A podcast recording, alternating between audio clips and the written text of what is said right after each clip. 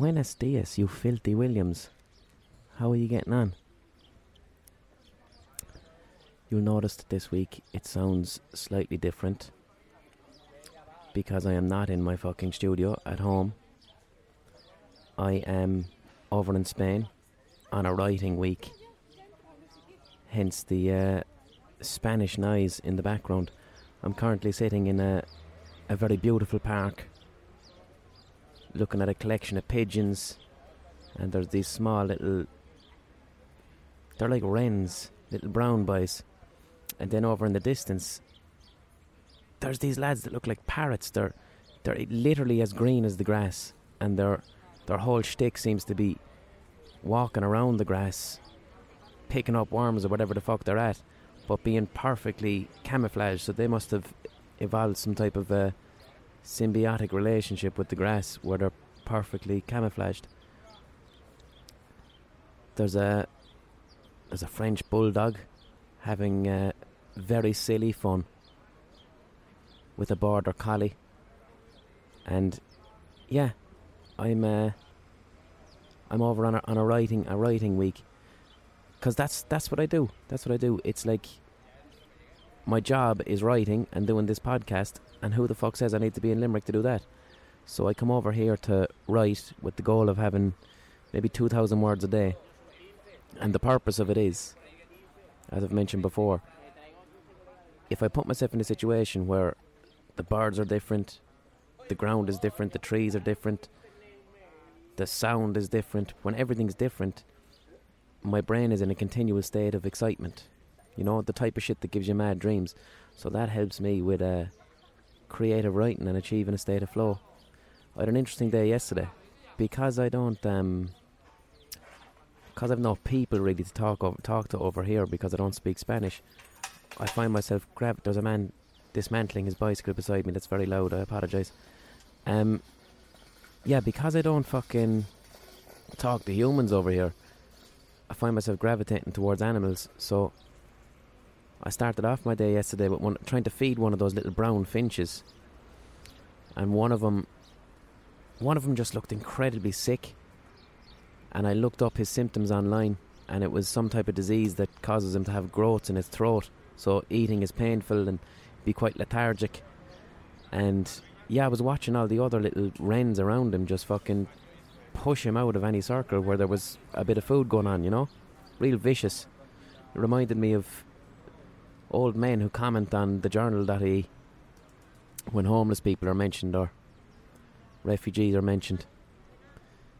Uh, then later on, I was writing in, there's this place I go to where I write, a cafe, and it has a population of feral cats that are tolerated by the establishment and people feed them.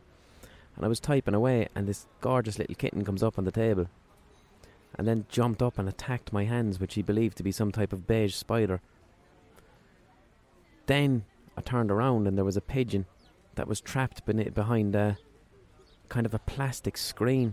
He was trapped between a fence and a plastic screen, and on the other side of the plastic screen there was uh, the kittens were stalking in a very psychopathic fashion, just staring at this poor trapped bird. They couldn't access him because the plastic screen was there, but it was uh, kind of a voyeuristic murderousness, and they were just waiting. So I was half pissed because I'd been horsing into their fucking two euro beers. So I ended up having to climb the fence to rescue this fucking pigeon. Nearly fell over. So that was interesting. Um, then as well, what else happened? Not because I was mouldy, but I was sitting down writing in the cafe, and there wasn't a lot of people there. It was just me there. And then across the way, a table full of women talking. And I had my earphones in, and I got up off the table and the earphones were stuck in the table, and I ended up falling on my arse, and all the women laughed at me. Which, do you know what, I was very happy with how I handled that. I, I just laughed. So that was a good bit of um, inner learning. A few years ago that would have mortified me, but I, th- I didn't give a fuck. People fall over, who cares? It's funny sometimes. And in that moment I was the object of laughter. Some might call it public humiliation. I don't think so. So this morning, I had a mad morning. I got up for a lovely, a delicious run, a ten kilometre run, and I run on an empty stomach deliberately because you start off starving, and then as you, as the run gets in, you just get more fucking energy. And I think I think your body just kicks in and it starts using body fat as energy for the run. But anyway, I'm about seven kilometres into the actual run, and I'm loving it now. This is heaven for me. I'm in a meditative state, in the here and now. The weather here, by the way, is absolutely gorgeous. It's about eighteen degrees, which for me, like in Ireland, that's grounds for a barbecue.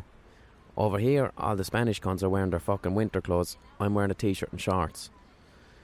But running down by the river at about eight in the morning, and it was just aesthetically absolutely gorgeous. The sun shining, sun on my back, um, stunning. And uh, coupled with the fact that I'm in a state of complete and utter meditative flow.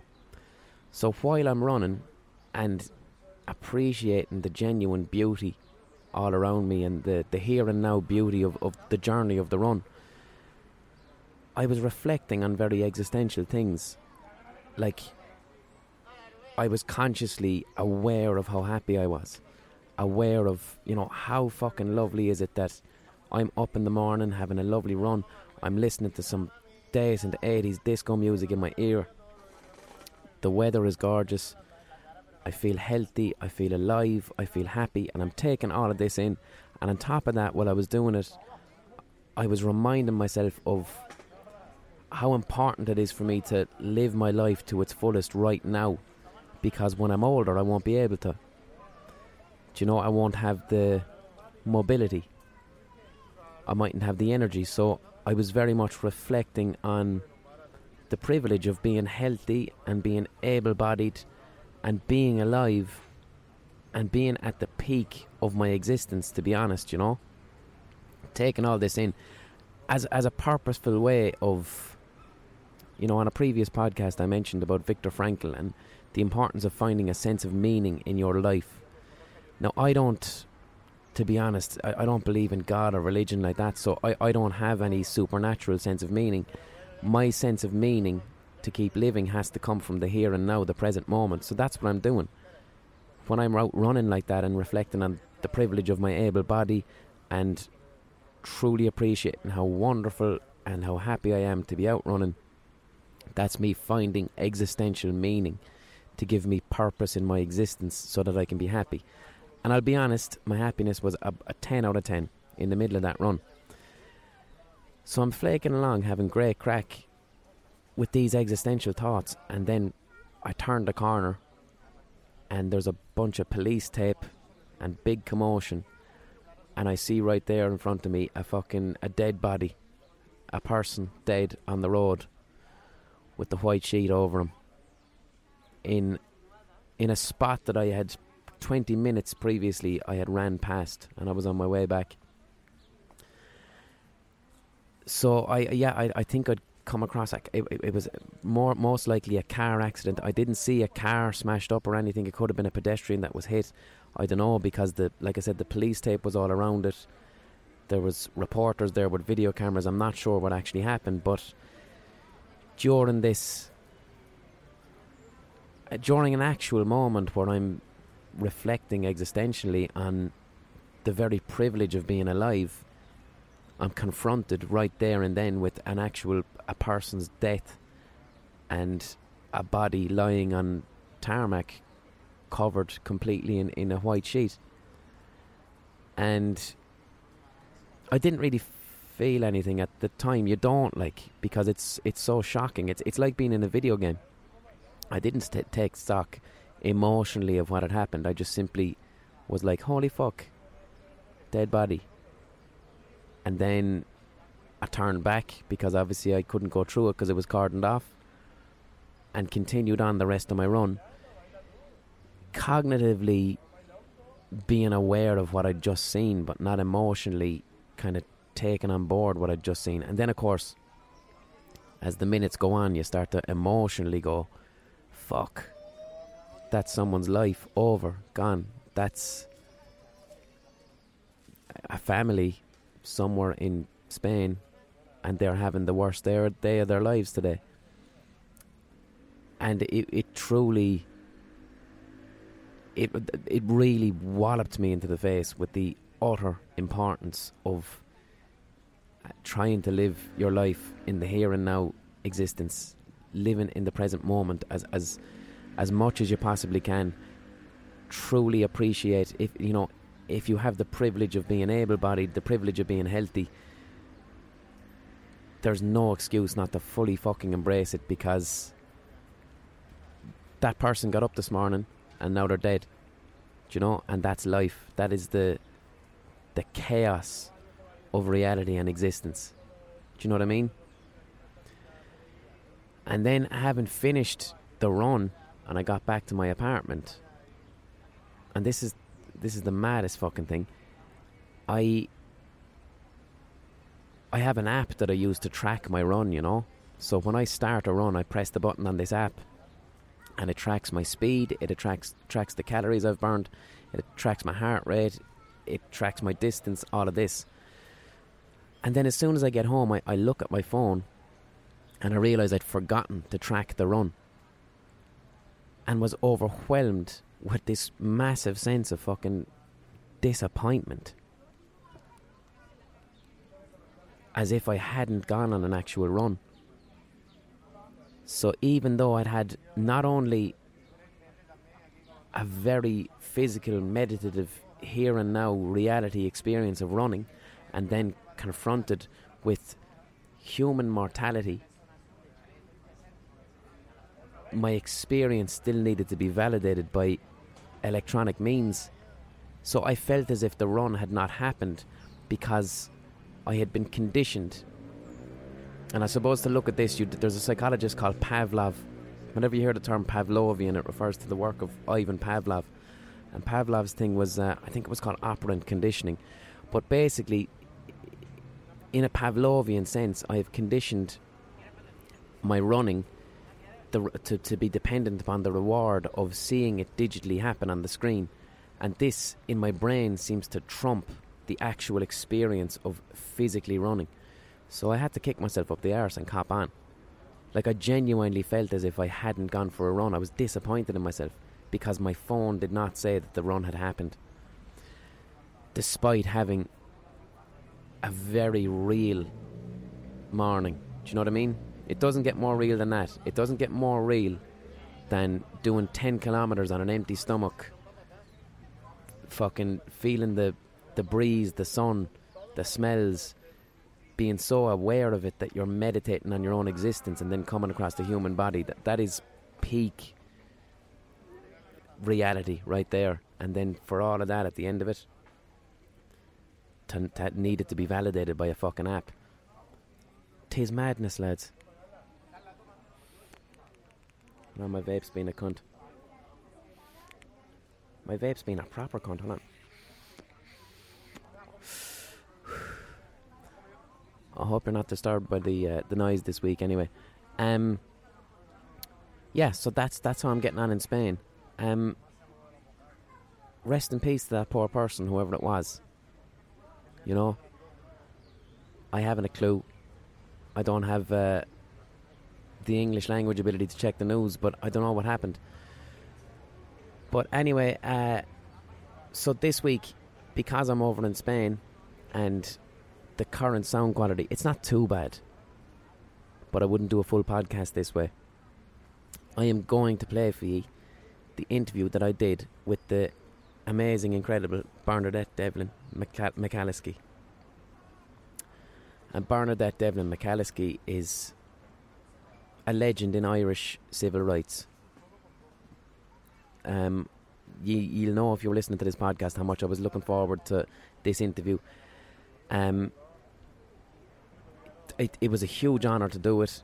Personally, it feels like I was privileged enough to have recorded an actual historical document, because Bernadette had the opportunity to speak for about two hours about things I've never heard her speak about, and I've looked at all her interviews. It was a powerful evening. It happened in Ulster Hall, and coincidentally it was a day after the fiftieth anniversary of the civil rights movement in the north of Ireland. Could have heard a pin drop all night. Very emotional night, and I'm just privileged and happy to be able to share it with you. Um, so that's what you're going to be hearing in about five minutes. Before that, um, I don't have my ocarina with me, which I fucking should, because I, I, I'm over here in Cordoba, Cordoba as I like to call it, but Cordoba is the correct pronunciation. And I actually got my fucking ocarina here about four years ago, so I don't have an ocarina with me. So we'll have our ocarina pause. There's a pigeon at my feet. I'd love to get him to coo into the microphone. I don't know how to make a pigeon coo. What I'll do is I've got a, a glass of sparkling water in front of me, or aqua con gas as they call it over here. And I'll, in order, instead of the ocarina pause, I'll tap my vape off the glass. Now, if you're new to the podcast, and God fucking help you if you are, because this is the oddest episode so far. Um, digital adverts are inserted at a point in this podcast, selling you shit you don't need. Acast do it. They're the company that hosts the podcast. It's outside of my control. So you may or may not hear a digital advert.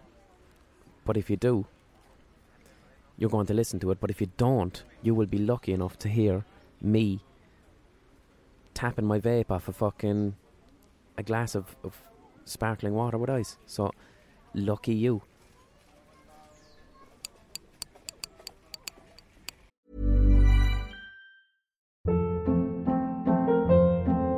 Hold up. What was that? Boring. No flavor. That was as bad as those leftovers you ate all week. Keke Palmer here. And it's time to say hello to something fresh and guilt-free. HelloFresh. Jazz up dinner with pecan-crusted chicken or garlic butter shrimp scampi. Now that's music to my mouth. HelloFresh. Let's get this dinner party started. Discover all the delicious possibilities at HelloFresh dot com.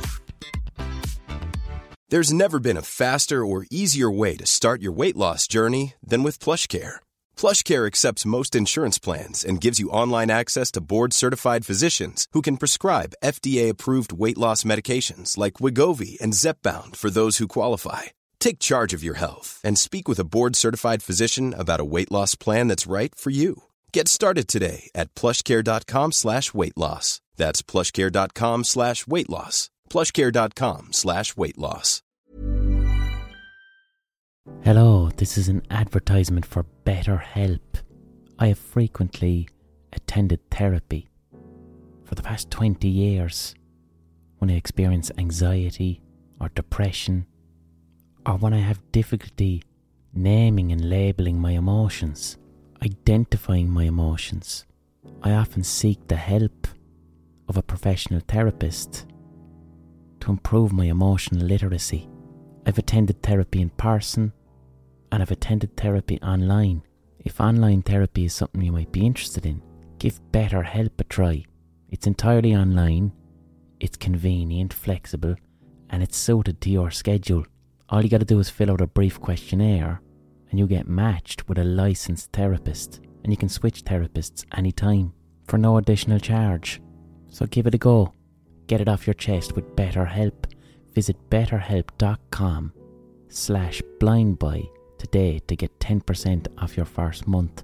That's BetterHelp.com slash blindbuy.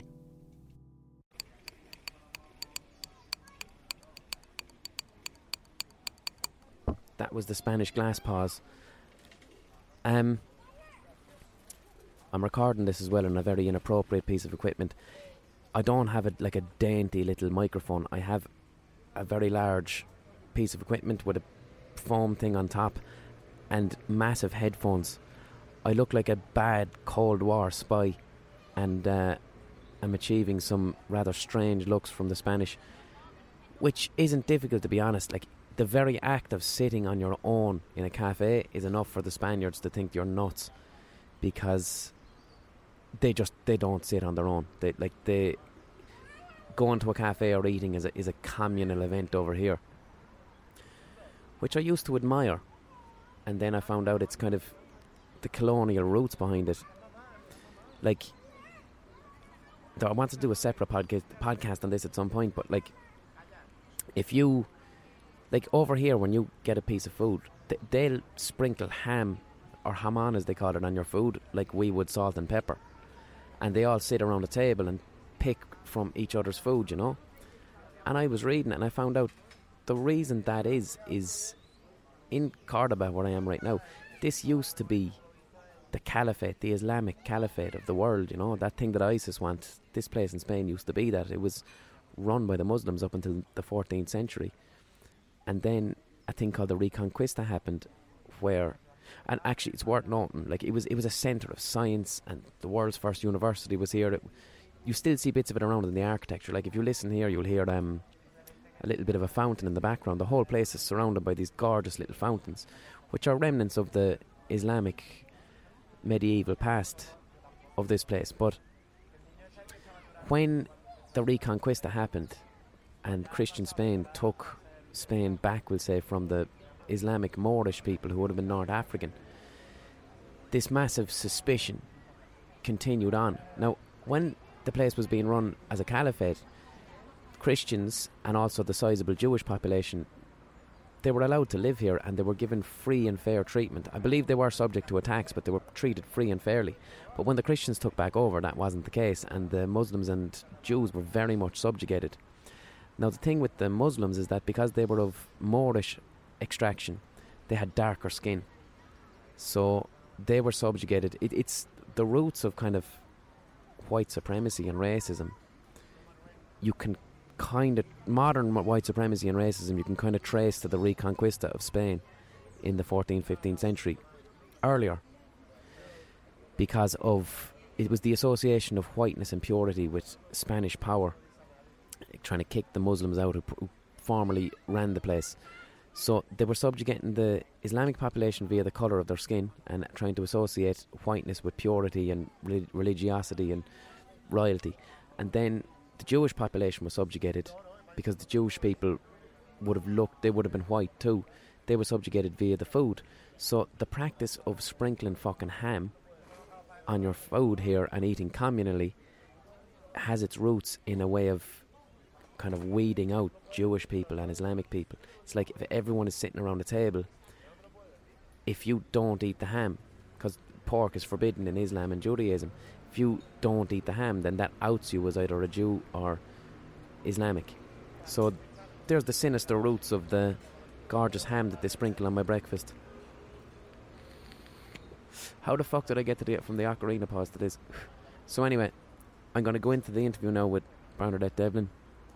If you enjoy this podcast, if you want to support it, contribute contribute to it on the Patreon page, patreon.com forward slash the Blind Boy Podcast. And if you like it, you can give me the equivalent of a pint or a cup of coffee once a month. Um, it makes a huge difference to my life. That's my regular source of income, so please do if you enjoy it. If you don't want to and you just want to listen for free, you're entitled to that. There's a Spanish woman shouting behind me. Alright. I hope she's not saying anything private because I can't understand. She could be talking about the back of my head. Alright. God bless, go fuck yourselves. Um, here is the interview. Thank you very much. What is the crack? Well, these people don't know me. They do, of course. um, Thank you. For the listeners at home, because there's going to be Yanks and Brits and fucking all sorts listening to this. The only way I can describe Bernadette, you're our Martin Luther King.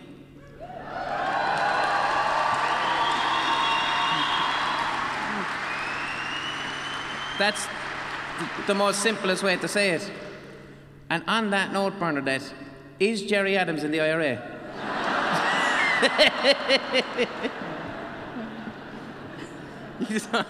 That's just a stock question. I ask everyone that. It's okay. I'd have to say, as they used to, I have no first-hand information on that, Your Honour. um, you're the youngest woman ever elected to Westminster, except Mary Black. Yeah, I was. Yeah, till Mary Black came on. She's a. I tell you this, she's a very good follow-up act, is she not? Uh, I think. She, I think she's great. I think she's very. Have you spoken to her? No, I've, I've never actually met her because I don't. I don't be in Westminster anymore. Uh, but no, I, I, I, I follow her. I, I've watched her, you know, I've watched her politics now. I've watched her speaking, and uh, you know, she, she's great. So, and I'm sure there are plenty of young women out there uh, who will give it, give it a run for the their one money. Lad. Take the age down to eighteen. If we get to vote at sixteen, take it on down another bit. Certainly wouldn't be any more childish than what passes for politics at the minute. Um, okay, so fifty years on, right? Mm-hmm. Um, what what's that like? Does that what does that feel like? Like the first marches, as I believe it was, the, what was it, the Derry Housing Group? Yeah, uh, I think you know the thing that. that that you find hard to believe when you look back is how long ago it was. I have difficulty figuring out how come it was fifty years ago, and I don't think I'm fifty years older than I was when it happened, really, because you don't see it. And then I remember, you know, I was I was just a student in nineteen sixty-six when you had the fiftieth anniversary of nineteen sixteen, and at that time we thought that was ancient, like that was remembering history. All of that was way, way, way in the history books, and yet I'm still here, and, and most of us, not all of us, are, are still campaigning, and yet. For young people in their twenties, that must be just so far back in history that they they don't know they don't know a big pile about it, or they're looking at things, you know, now at, in, in, at the minute because because there's different things on the radio and television around it. Uh, people are seeing things for the first time, you know, like the. the police attack on the fifth of October. Yeah. And and it's funny, that's one of the things that every time I see it, I still get that shiver down my back, because that's the first time. Mm-hmm. That was the first time that right in front of your eyes, something totally unbelievable would happen. We had no, you know, after it happened, you kind of get it, transgenerational memory that says, yes. How did we not know that's what they would do? But we didn't. You just were mesmerized, apart from also terrified, because no part of you, no part of anybody that started out in Duke Street and started to walk up the street had any inkling that the police were going to punish us like that, come at us from the front, come at us from the back, corral us onto that street and beat the daylights out of us. We had nothing to prepare us for that, except that our fathers and mothers and grandfathers and grandmothers could have told us, and probably did, and we weren't listening. Yeah. So, it kind of, you, you know, so you look back, and then again, people talk about, you know, the civil rights, and uh, and you you remember that at that time it was very, very, it was a very broad movement, and you know what, it wasn't asking for a lot. The thing that surprises you most is that, what was it, the demands, which one of them was very funny because it was one man, one vote, and everybody knew it was all, it wasn't just votes for men.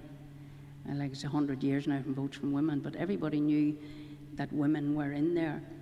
But it was almost before feminism in a way, or a second wave of feminism. So I don't ever remember me saying, hold on a minute, boys, what about votes for women as well? Mm-hmm. One man, one vote did everybody at the time. Uh, and people find it very hard to believe that in nineteen sixty-eight, you didn't have equality of voting rights. Yeah. Uh, that, in fact, like if you look jumping forward to now, how many greedy landlords there are, they they seem to turn up everywhere. But the country's now full because there's a shortage of houses, there's a yeah. shortage of social housing, shortage of affordable housing all over the island of Ireland. And given that we were campaigning for Uh, equality, fair distribution of council houses and social housing, the waiting list for housing again is as bad as it was then, and the new problem is about private landlords charging yeah. fortunes. But imagine if every landlord in Belfast had as many votes as he had housing units. Mm-hmm. That's the way it was in sixty-eight. So if you had a slum landlord who let old buildings out in tenements and rooms, then he was paying the rates on the whole building, and he got a vote for every housing unit. So some people in Dungannon or Derry or Belfast had as many as one hundred votes, but none of the one hundred tenants had a vote at all. So how were you going to get housing reform? Yeah. Landlords weren't going to vote, you know, turkeys weren't, weren't going to vote for Christmas. Uh, so the landlords weren't going to vote for rent control. Or, yeah. Uh, and then also because the housing was tied to the votes, the council wouldn't build houses, because if you had a council house, you got a vote mm-hmm. because you paid your rates. So they wouldn't build houses because it would give people votes. So it wasn't that Catholics had no votes and Protestants had. It was that poor, ordinary people, poor people, had no vote because the private housing market was designed not to have them pay rates. Mm-hmm. But of course, on your rent, the landlord charged you enough to cover the cost of his rates. Mm-hmm. So you were still paying, but you had no vote. But the political impact was on the Catholic population, because the Unionists didn't want to build public housing, social housing, for Catholics that would then give them votes. Yeah. Because then they wouldn't vote for the Unionists. So it all got, it was all tied up in that. So almost every every sort of liberal and progressive person, many, you know, many of them were actually rank and file members of unionist parties, were in favor of the reforms. Uh, and you often just wonder if, before we even got the length of Duke Street or, or Coal Island to Dungannon March, if when the Housing Action people had asked, like they're asking now in Dublin and Cork and Limerick, if the people had been listened to about homelessness and had been listened to about housing between sixty-one and sixty-four, and sixty-four and sixty-eight, and somebody had done something about it, there'd been no civil rights movement. Yeah. And if there'd been no civil rights movement, there would probably have been no war. Mm-hmm.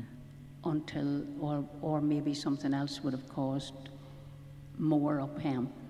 But we paid a big price in this society in order to protect landlords, yeah. really, in, in sixty-eight, and that's what it was about, and to stop democracy. And uh, But uh, I, I, I still find it hard to believe that it was fifty years ago. It was it was yesterday.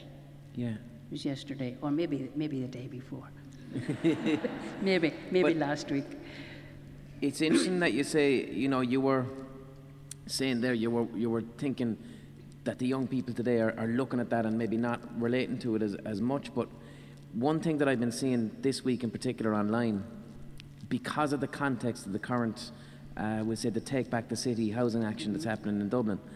How many people are only finding out this week, holy fuck, it started because of a housing protest, essentially, you know? And it's, it's kind of empowering people to show that that one little spark is what can lead to something larger, you know? Yeah, I, you know, something, I've already said this, do you see when you decide to do something? And, and the reality is that most people, when something is wrong and somebody decides to put it right, mostly the reason for them doing that is the wrong bit is hurting them. Uh, and sometimes that's the problem, that the people it's not hurting don't do anything till the people who can't actually can't take it anymore have to do something. Yeah. And then they come out and they do it. And maybe other people join in. But you see, once you do what you know to be right, because you can't sit and look at what you know to be wrong. Mm-hmm. See, once you do that and people do it together, something inside you changes. You know, you get a sense of, if it's not, you know, it's not power in the way powerful people think of power.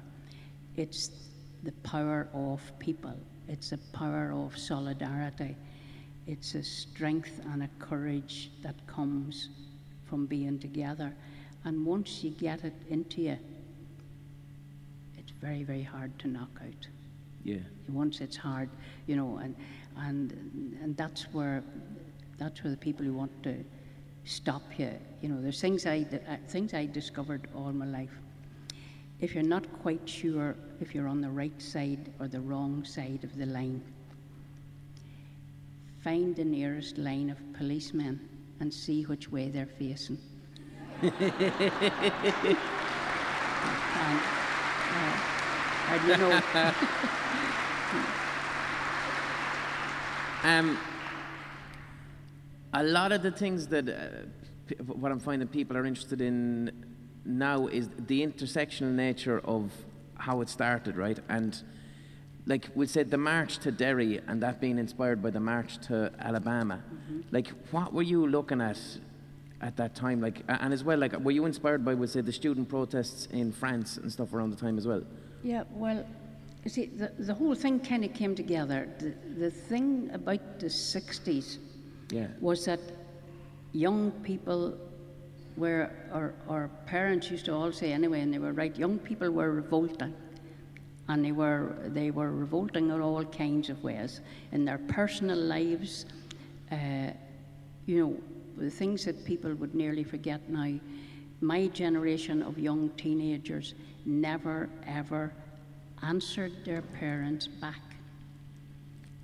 I don't mean, you know, I mean, never answered them back. And what that meant was you spoke when you were spoken to, and you did not disagree. You did not voice an opinion to uh, an adult, to somebody who was your older and better, unless you were asked for it, and you were rarely asked for it. And in the sixties then, young people just started, it, it was, you know, it was, it was uh, rock and roll, uh, it, it was music, it was dress, uh, it was drugs, it was sex, it was running, getting, it was education, people getting out and away from home. Third level education became available to people. Uh, so things were happening everywhere, even in Dungannon and Cookstown and uh, Coal Island and Washing Bay. Uh, you know, this was, and the rest of the world. Television was new. Yeah. So, and, and now, you know, people are talking uh, languages that people like me don't understand about podcasts and stuff. Well, you're on one now. and, uh, but in those days, television was a big thing. So we could see what was happening in the world. We saw all those things. There was big things that happened. Was there was the anti-war movement in uh, uh, around Vietnam, because you could see the horror of, of that war. There was all the black civil rights movement. Then there was, we didn't see a lot about Eastern Europe at, at that time, but, but the European student movement. Yeah. And there was also, in the sixties, the beginning of some of what uh, were also kind of parallels to Northern Ireland. There was the Québécois movement, the movement of the French-speaking Canadians yeah.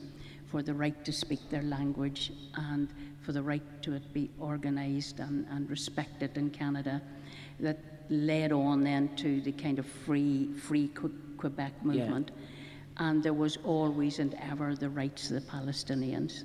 So all of these things were happening, and we grew up when there was an international rise of progress and liberal thinking and revolting, and we were all, you know, it, we were, it, it, it was like osmosis, you know, and then you began to see your own life in the light of that. You know, you began to say, there are people in, there are people in Alabama looking for votes. We don't have any. Yeah. You know, there are people in Alabama who aren't allowed to walk in their own streets. Neither are we. Uh, so, so, so our link, which is very interesting, just the American one's very interesting because where it puts us in position with many Irish immigrants then yeah. in in America. But, but we identified very closely with, with the black movement, with Martin Luther King. I mean, I remember uh, wh when Martin Luther King was assassinated, and uh, so they, they, they played his speech all the time on television. And, and I remember listening to that, not saying there's a man who was talking to his people and he got killed for it. He was talking to me, you know, he was talking mm-hmm. to me about my life. And I think there were lots of people in the north of Ireland who, who, who were the same as that. Martin Luther King was talking to us. Yeah. And, and we were listening to him and interpreting what he was saying in the context of where we, where we lived. Uh, and then, you know, the students, uh, People's Democracy was kind of, kind of part of the, the whole, the way we did People's Democracy.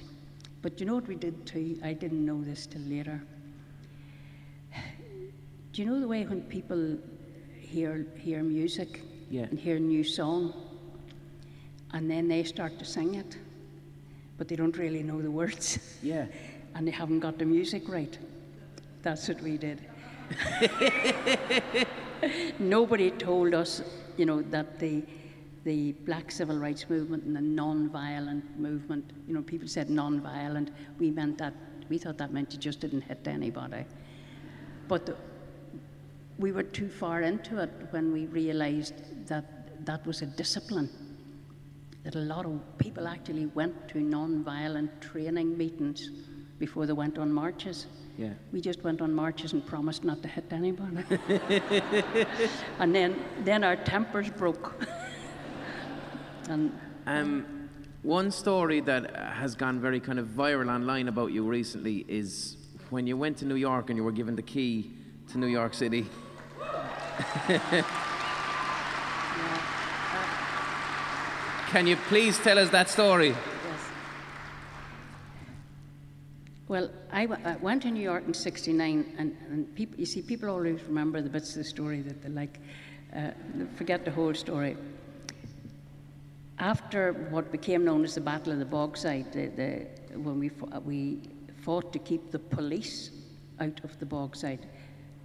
And the reason we did that was that after I'd been elected in April, the R U C at the time, because the battle was not between Catholics and Protestants or the police in the middle. The battle, the civil rights battle, when it got into a battle, was really between the civil rights protesters and the police. And then the, the loyalist working classes got caught up in, in that. Yeah. But that's the way that happened. The police weren't keeping two sectarian sides apart. And after I was elected in nineteen sixty-nine, I'm not even from Derry, but it's just a big part of my I kind of, I have to say, Lord Scarman once said, I appreciate, Miss Devlin, that you are not at the cause of the problems, but you have a remarkable propensity for being there when they occur. so, so I was in Derry. Whenever, whenever I'd been elected in Mid-Ulster, uh, there'd been a celebration there, and then we had a celebration in Derry. But uh, as a result of my election, mostly the police then went on a rampage in the Bogside. And as part of that, Sam Devenny was badly beaten up by the police. Uh, and people knew that. They, they, they broke into people's houses. They just ran down the streets, smashing windows, and broke into people's houses. And Sam Devenny was beaten up at his own fireside and subsequently died. He was just a man sitting at his own fire. And, and so by August sixty-nine, whenever the, the whole parades were on, people were genuinely terrified of what would happen if the police came back in again, yeah. because we had barricaded the place.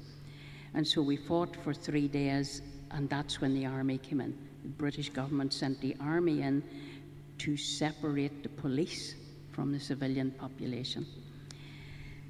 And then I was speaking on a platform, and it's the way I, it was the way I said it, I think, that uh,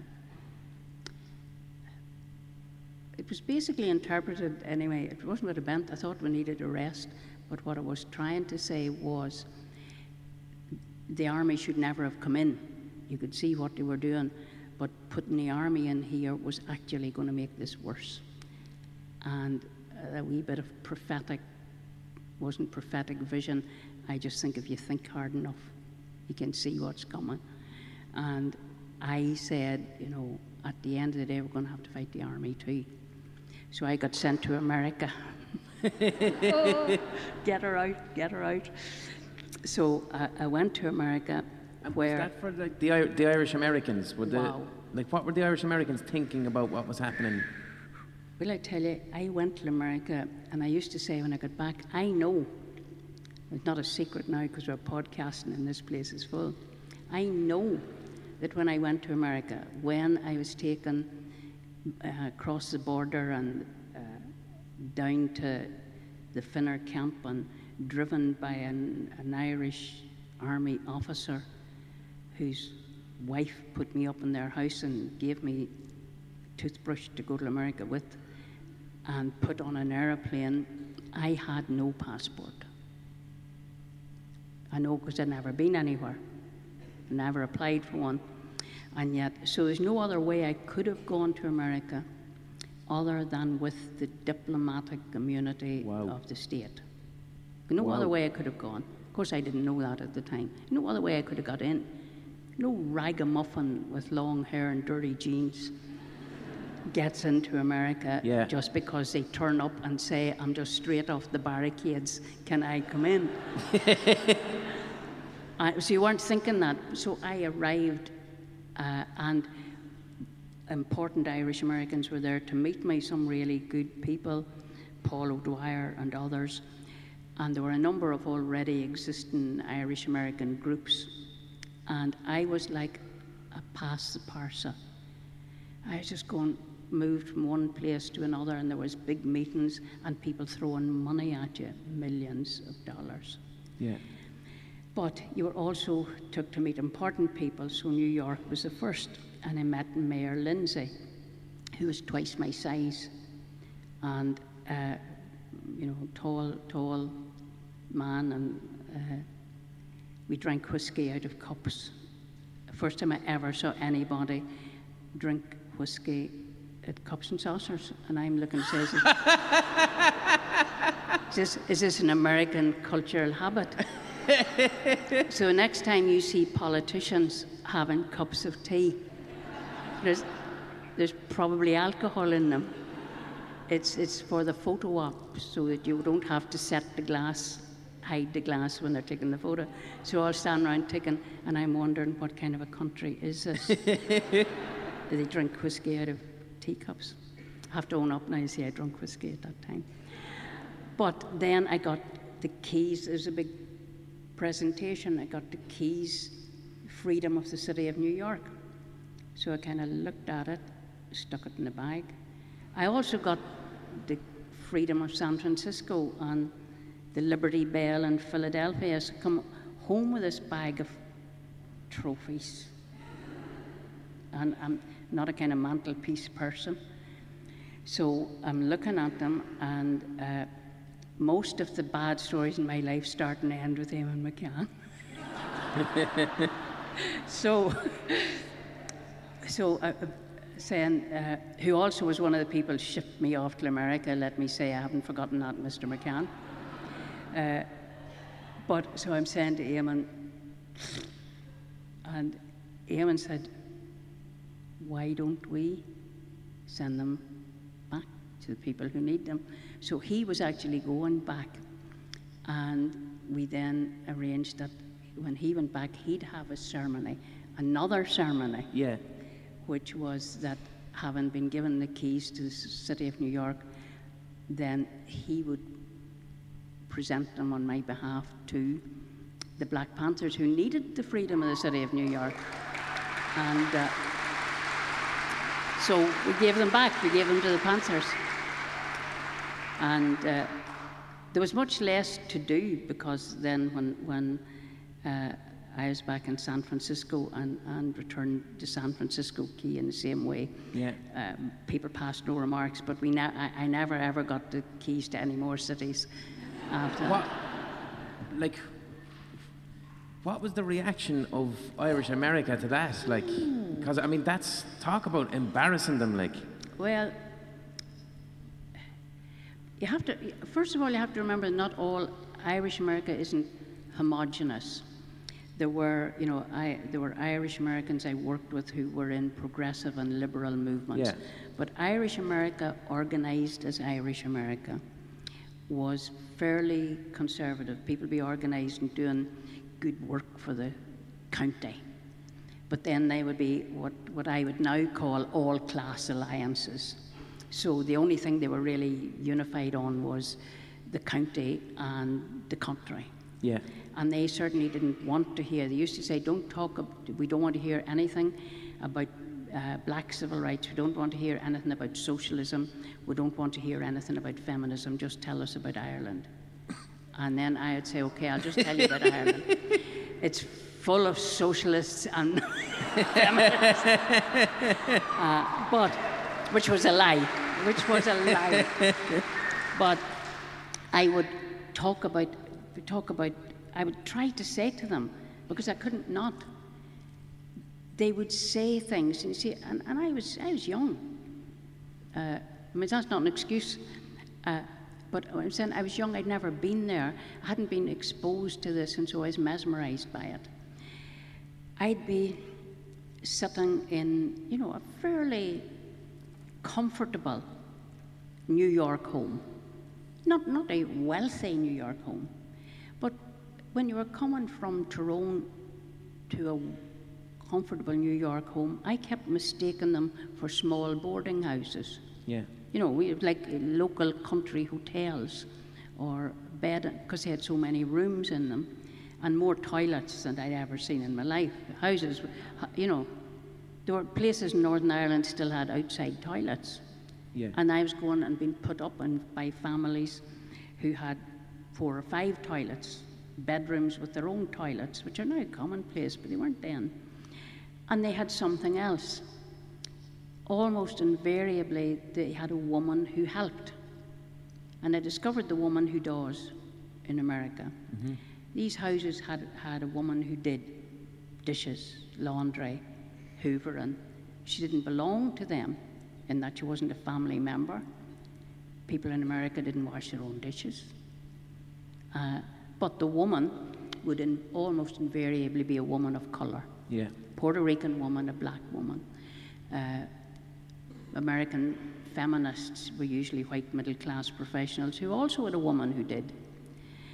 And I would be talking to them, and then I'd be drawing the parallels, and then the people I'd be sitting at their table, or I'd be speaking at meetings to them, sounded like orange men. Yeah. Sounded. Yeah. They, they, they, they really did. The things they said about black people were things that the Loyalists said about Catholics. Yeah. Didn't want to work. Black people are poor because they don't want to work. They're poor because they're stupid. They're poor because they're lazy. And I'd say, no, that's, hang on a minute, that's what people say about us. But we know it, we're not, and you know it, we're not. So what makes you think that's true about them? And how, how would they get, when you would bring that up, when you would confront them with that? They would be, you know, as people are, they would be uncomfortable. They would be angry. They'd be, think you were ungrateful. Uh, some of them would begin to change. Uh, but but mostly, people would start to get defensive. So when I, I led a trail, you know, some of the Hibernians and the Republicans of, a, of an ilk said that I waved a trail of destruction across America that wasn't sorted out till the man that's not in the I R A went over with, the, with the blessing, went over with the blessing of the Democratic Party and put Humpty Dumpty together again. And, and I think that was a, that's one of the things which I find hard to forgive him and, and Sinn Féin, was that they went and put that inward-looking Irish-American thing back together again, yeah.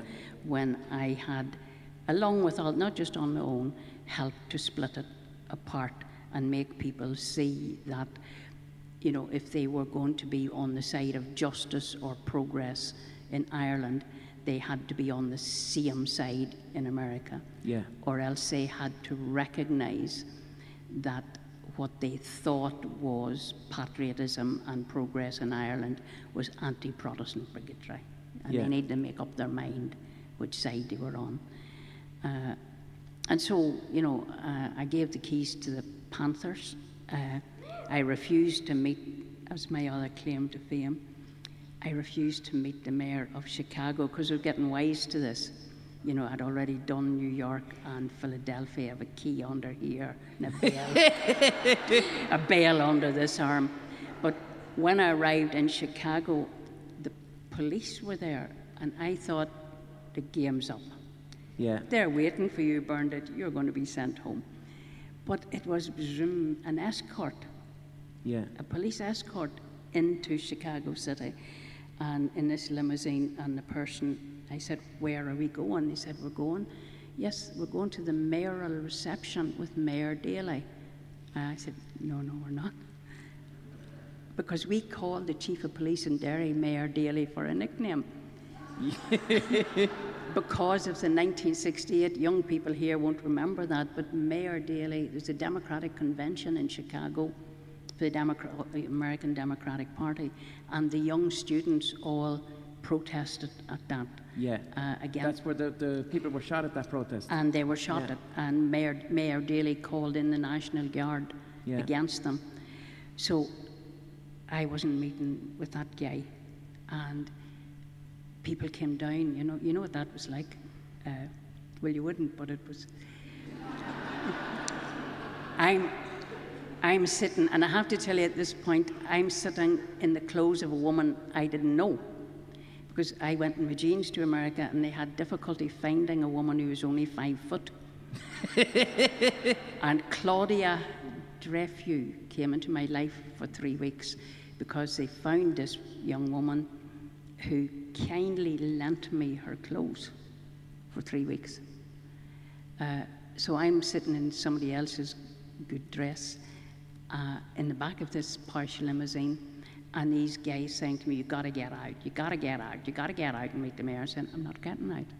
I'm not meeting, I'm not, yeah. I'm not shaking hands with no Mayor Daley.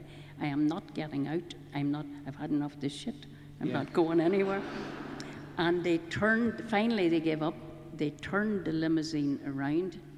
They took me straight back to the airport. They put me on, because they'd probably sorted that out, they put me on an aircraft, and officially I never got into Chicago again. Yeah. They, they, and that, and that was the power of, uh, now, I was in and out of Chicago on, but not, not with official Irish America yeah. and the Chicago Democratic Party. What, what was in it for, like, why were these mayors, like, what was in it for them? What did uh, they want? Were they trying to appeal to the Irish American vote? Were they trying to show that? Because to me it just sounded very performative, like. It was, it was showtime. Yeah. It's really what it was for them.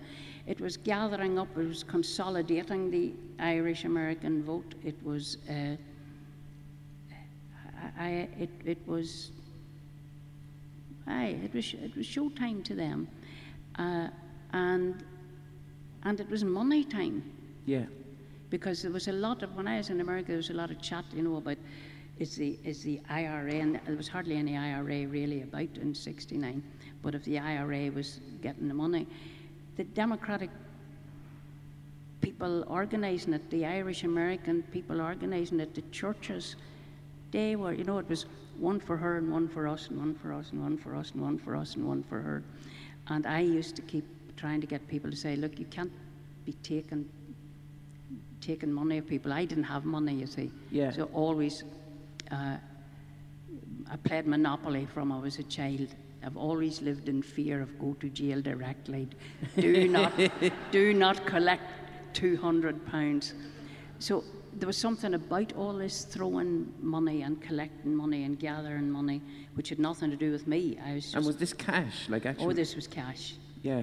Uh, and, and I tell you what, you, you know, I, I stood in Detroit, and all of the ancient order of Hibernians of America had gathered up, and for one small moment I had a check in my hand for one million dollars, and then it went to the church. Oh, for fuck's sake. Exactly. Went to the church, and the reason it went to the church was that I had refused to speak in the hall because they wouldn't let the black kids in, and they said it was a fire thing. Absolutely. And then, thank you. And then I had a solution for that. Said, look, I usually speak outside anyway, so why don't we all go outside? I'm going to go outside and speak outside, and then the rest of you can come out. Yeah. And there'll be no problem. So then they were able to discover, you see, there was a balcony like here. There was nobody in. I, I was up here. I could see it. Uh, so then they let everybody in. The black kids all came in. And then, because you're not wise when you're young, I did something that wasn't wise in terms of, no, just in terms of putting a person in a position I shouldn't have put them in, which was there was a, a tenor singing jo John McCormick songs. Yeah. And singing, you know, I'll take you home again, Kathleen, and whatever. It was lovely before it started. But he was asked to come on and sing a song again to close it. So now all the black people had been allowed in and were all in there. And the man came out and he said to me, you know, which was a nice thing to do, what would you like me to sing? And I said, I'd like you to sing We Shall Overcome, and I'll sing it with you. And it was at that point that the color of the tenor's skin became important. Yeah. Because he was black. And he, I knew when I said it that I'd probably cost this man his job. Oh, fuck, okay, yeah. If he doesn't sing, what is he going to do? If he does sing, what is he going to do? So I started to sing first, and he joined in. And you could feel the tension in that place. And the singing started up here with the black young people, and then people in the crowd started to sing. But when I looked down amongst the dignitaries who had the best seats at the front, only a very few brave people stood up. Yeah. And when the singing was done, uh, an important person came up and took the cheque off me and said, I think that would be in safer hands, and it was sent home to the Catholic Church. I used to chase them every year to say, what did you do with the money? What did you do with the money? Jesus. They, they got a million dollars for the, re, uh, the rehabilitation of offenders or uh, whatever it was. But people were much more interested in whether any of it. And then just so you don't forget, you know what was done with it, and people, young people don't know this today. That when I, when I gathered up as much of that money as I could, it rebuilt Bombay Street, which was a place, that's where that, most of that money went, was the rebuilding of Bombay Street.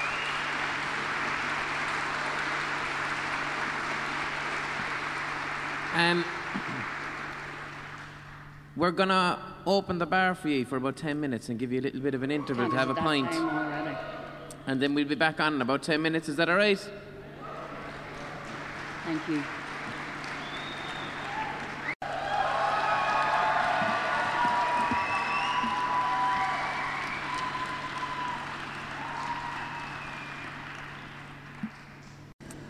Um, one question I got asked, and something I'd like to know. You, you were present at Bloody Sunday. Yeah. What was it like when, when the first shots were fired? What was that? What did that feel like?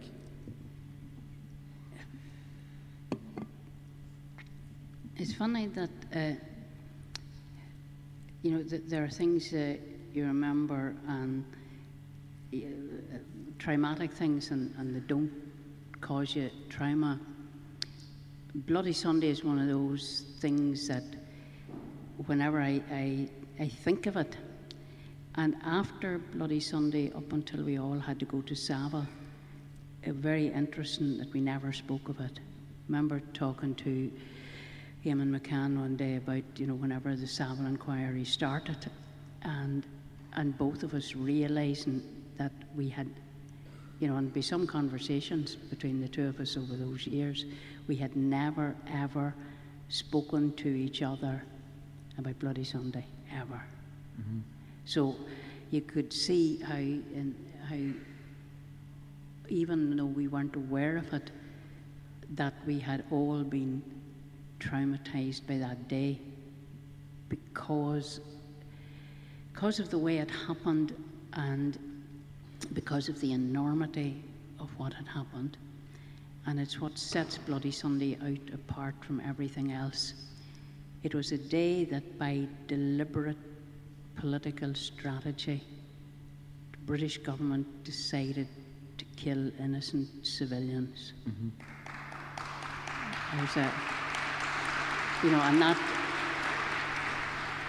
and people didn't believe you, but you saw it with your eyes, so you knew that's what happened. And on that day, we had all come down, marching down the hill, and it wasn't so much marching, it's a big steep hill, so the, the steepness of the hill carries you down it. And so the people who are fittest get running to the front, and the people who are least fit try to keep their footing to keep up with the march. So you're kind of at a, a, a pace down the hill. And as we came towards, because uh, we were going to go to the Guildhall Square, we were coming down that street, that, that road was blocked, but the plan was then to turn, turn and go to Free Derry Corner. And I was kind of, uh, because I always used to, you'd be hawked up, to, you'd be at the front. But because I walked slower than everybody else, by the time you'd get to where you're going, I'd be at the back. Yeah. And then I'd be gossiping along the road. And so they came back for me, I was only halfway down the hill, to say they needed me on the lorry at the front with the loud hailer to pull the crowd to Free Derry Corner, so that's what I did. And we had got the most of the crowd. Now, that wee bits of rioting starting at the flashpoint where we weren't allowed to proceed, but we had got over to Free Derry Corner, and I was standing on the platform. Now, I don't care what anybody says, I was higher than anybody else. Everybody else is on the ground. Yeah. I'm on the back of a lorry, so I'm up above them. And I know that the first shot I heard, I can he still hear it.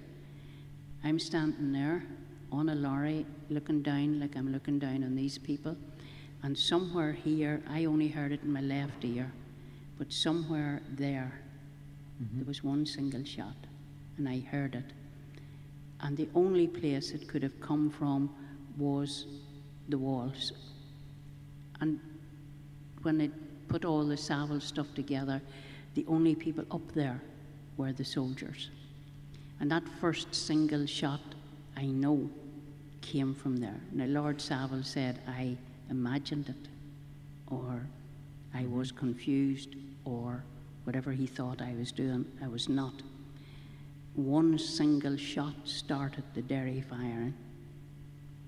And when that shot went off, the next shots I heard of came from there. Mm-hmm. And I actually heard myself saying, don't, you know, heard, because that was only one shot and this was a burst of shots. And people got panicking. I said, do you just see them getting down? I said, and I started to say, stand your ground and don't run. They're only firing over our heads. Yeah. Because, because again, a bit like the fifth of October, the idea that they would not be firing over your head, that to be firing into the crowd to shoot people was, was unthinkable. But the words were only halfway out of my mouth when I could see down the back that right at the back, people were beginning to scatter and crouch down. I could just see people almost like a wave, and people who were, you know, you see people's faces looking up at you now, they're all, but it's from the back, and people are crouching and starting to run away, and there's more firing. So it's a very funny feeling, but almost as if the first words are coming out of my mouth, my brain is trying to get them back in, mm-hmm. because I'm telling the people not to run. Yeah. And when they're halfway out of my mouth, I am now telling them to stay down and stay crouched down so that the soldiers don't think they're standing up. So I'm saying, don't run. They're only firing over our heads. And then I'm saying, get down, stay down, and get clear away to safety. And that's taken just them few minutes that I'm telling you now. And I'm seeing people run away, and then I have this sense and realization I'm still standing on the back of a lorry. Mm-hmm. And people, the place is nearly clear. And then the penny drops with me. Are you going to stand here? If I stand here, I'll be shot too. And I get down under the lorry, but I still have the mic in my hand. It all happen, happens that quick. I'm holding a microphone and I'm saying, don't run, do you run? And then I'm under the lorry myself. And I'm sitting, at the, sitting underneath the wheel of it. And by this time, the place has cleared and I'm looking down that street and I can't really see because you're just seeing the whole way down.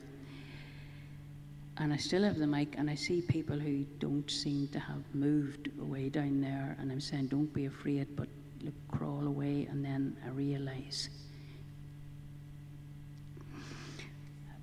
I can't. Yeah. Can't. Um, and one of the things that came out of that, was, uh, that was incredibly frustrating, is that you tried to take that story to Westminster. Yeah. Which resulted in you slapping Reginald Maulding. Exactly, and people remember that, you know, people say, which is right, uh, you know, the, and I didn't hit him hard enough, and there is no doubt about that, I didn't. Uh, um, and you shouldn't, you shouldn't speak ill of the dead, but apart from the fact that he was telling lies, he was a most obnoxious man. Like, like, it's, How, it's, like he, one of the one of the greatest regrets we have in Ireland is that that footage is not on YouTube. That's right. That's right. How, how did it happen? Like, where were you? How close were you to him? Well, I'll tell you. I'll tell you and, how and, and it happened. Like, for people who, who are listening who don't have the context, like yeah. So, so, so you had that trauma of people then realising thirteen people had been killed, and then when I got out behind that lorry, I ran the whole way to Niall McCafferty's house, was just up up the hill, and Niall McCafferty's mother's house was where, if we weren't congregating in Dermy McClenahan's house, we were congregating in. in Niall's mum's house, and uh, just word was coming in then, and I kind of knew, because I'd seen, you know, it, had, it was in my head, I knew those people couldn't get up and run away because they were dead. But it's like everything else, you don't want to run into Niall McCafferty's house and think, I, I think people are dead. Mm-hmm. Uh, because there was a panic on, and then people were trying to ring the hospital, and that went on for a couple of hours, but it's a quick realization, thirteen people were dead. And uh, families been told and going to the morgue. And then the next day, of course, there was a, a parliamentary emergency debate. Yeah. And so I had to leave Derry and get to Westminster for the debate. And there was a, there's a rule in Westminster, you know, it's, it's, it's a very primitive place in many ways, that they have these traditions and rules. They're not written down, but they're the custom of the house. And in an emergency debate, something like that, the minister will make a statement, and the opposition minister will make a statement. And then the next person who should speak is a member of parliament with the immediate interest in the matter. Uh, and in that case, that was me. I was the only member, I was the only person in that parliament who had been an eyewitness to what happened. So after the, the two people spoke, I should have been called to speak. And you stand up and sit down, stand up and sit down. It's primitive. But the man knows, you know, it's not, it's not that he's looking around to see what we'll be doing, you know, yeah. Who has their hand up. He knows who he's going to call to speak. Yeah. So what anybody has to stand up and sit down for, but you do that. So I wasn't called to speak, and, I wa and every time I stood up again, I wasn't called to speak. And then they closed the debate. And before they closed the debate, because I'd, I'd done all my homework before I went, you know, once I found myself in the place, I read the book on what the rules are. Uh, Because I'm, I'm actually big on rules. I have to give you, I'm going to stop for, stop for a minute to give you a word of advice. If you don't read the rules and know what the rules are, you don't really know when and how and where you have to break them. So you need to know. You need to know. So. Just, can you move your uh, so a bit closer used, to the front of the mic, sorry, if you don't mind? It would, uh, yeah, that's yeah. It. Yeah. So I used what used the rules, and I got up and said, you know, uh, objected to them closing the debate because I hadn't had an opportunity to speak, and I had a right to speak. And then they were closing it anyway, and then I got up and point of order and said, uh, you know, it's against the rules for the speaker to close the debate. Uh, and then I said, I object, you know, just each time that you had to go through this process. And I, I said, well, is it in order, since I am not allowed to speak, is it in order for the minister to get up in this house unchallenged and tell lies? Well, then, that was a terrible thing to do, the speaker said. And this is the way they talk to you, the Honourable Lady for Mid-Ulster, that was me. The Honourable Lady Mid-Ulster must not call a Member of Parliament a liar. It's not allowed. And you must withdraw the So I said, well, because I didn't want to get thrown out, I said, you know, I will withdraw the word, but not the sentiment. And uh, so I'm still pretty calm at this point. And I said, but, but I, I assert my right as the only eyewitness, my right to speak. That's what did it. The Speaker of the House said, the Honourable Lady for Mid-Ulster has no rights. Oh. Other than those given to her by the Speaker, which was him. And I said, the Honourable Lady for Mid-Ulster, which was me, has whatever rights in this House it is within her power to exert. And I walked down the steps. And what I was, what it was in my head to do was lift their mace and throw it on the floor. But when I got that length, I realised I couldn't lift that. So, out of the tail of my eye, I saw the face of the liar. And it just on at that point, I said, I tell you what, I can't lift that, but what I can do, I can put the fear of God in you for about thirty seconds. And that's why I had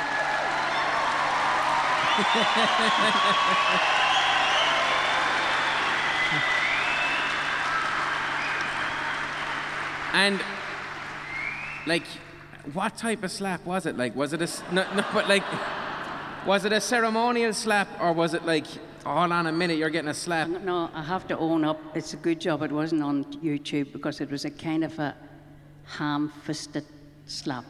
Okay, okay. because because of where he was sitting, I had to get him a bit nearer, so I caught him by the tie first. And I kind of caught him by the tie and then just hit him a slap. But do you see when you see when I had him by the tie, it struck me that I shouldn't have slapped him at all. I should have just twisted the tie. And that would really have scared him. That that went through my head. But by that time, the bit that it should have been on YouTube.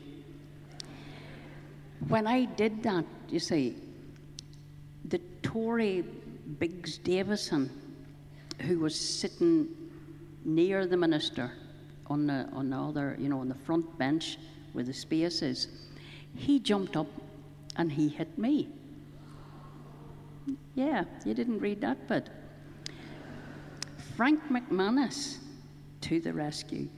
He bounded down from where he was sitting, and he was a boxer in his youth. Brilliant. And he hit Biggs-Davison. And Biggs-Davison fell back, you know, quite stunned onto the bench that he had got up from, at which point this old Labour boy who used to sit where Dennis Skinner kind of sits now, and I forget his name, but he was a wee portly man, said she. he, he was a wee portly. And, and my memory at that point was that he went over where the stunned Biggs-Davis was sitting, and it will stay in my mind forever, kicking him in the shins and said, brilliant. Call yourself a Catholic. Which I didn't know that Biggs-Davis was a Catholic. And at, at that point, actually, the Speaker suspended the whole House because it was a brawl. But but that was, and, and if you read Hansard, there's nothing in it about any of that, except that uh, this, the Speaker suspended the House due yeah. to a disturbance. But that's what was going on. And um, then and then there was, you know, do you know what there was if you read the media at that time? So that was two days after Bloody Sunday. That then was in the next day's paper. There was absolute outrage in the British media that I had hit a minister. Oh, fuck's sake. But there was no outrage in yeah. the British media yeah. that thirteen people were killed. Yeah. None. And the lie that the lie that he told, uh, and it is now proven to be a lie, and the lie that every editor in every newspaper and every hack journalist in, in every newspaper was complicit in telling, was proven thirty years later to be a deliberately manufactured lie to disguise the fact.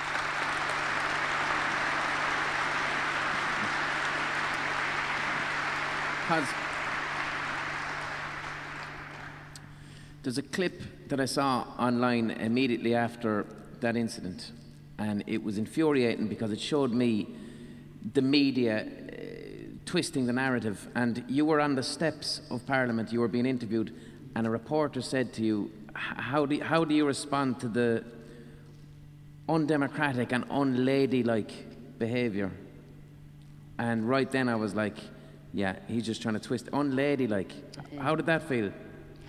Well, I have no idea which part of him thought that I was ladylike at any time. I don't know, you know, it doesn't, uh, it, it, it never, you know, it, it wasn't, it wasn't my forte uh, to be to be la ladylike. But, uh, you know, there were, the, uh, he'd obviously not heard, you know, of people like Grania Whale or mm-hmm. Constance Markovich or, you know, any of those ladies.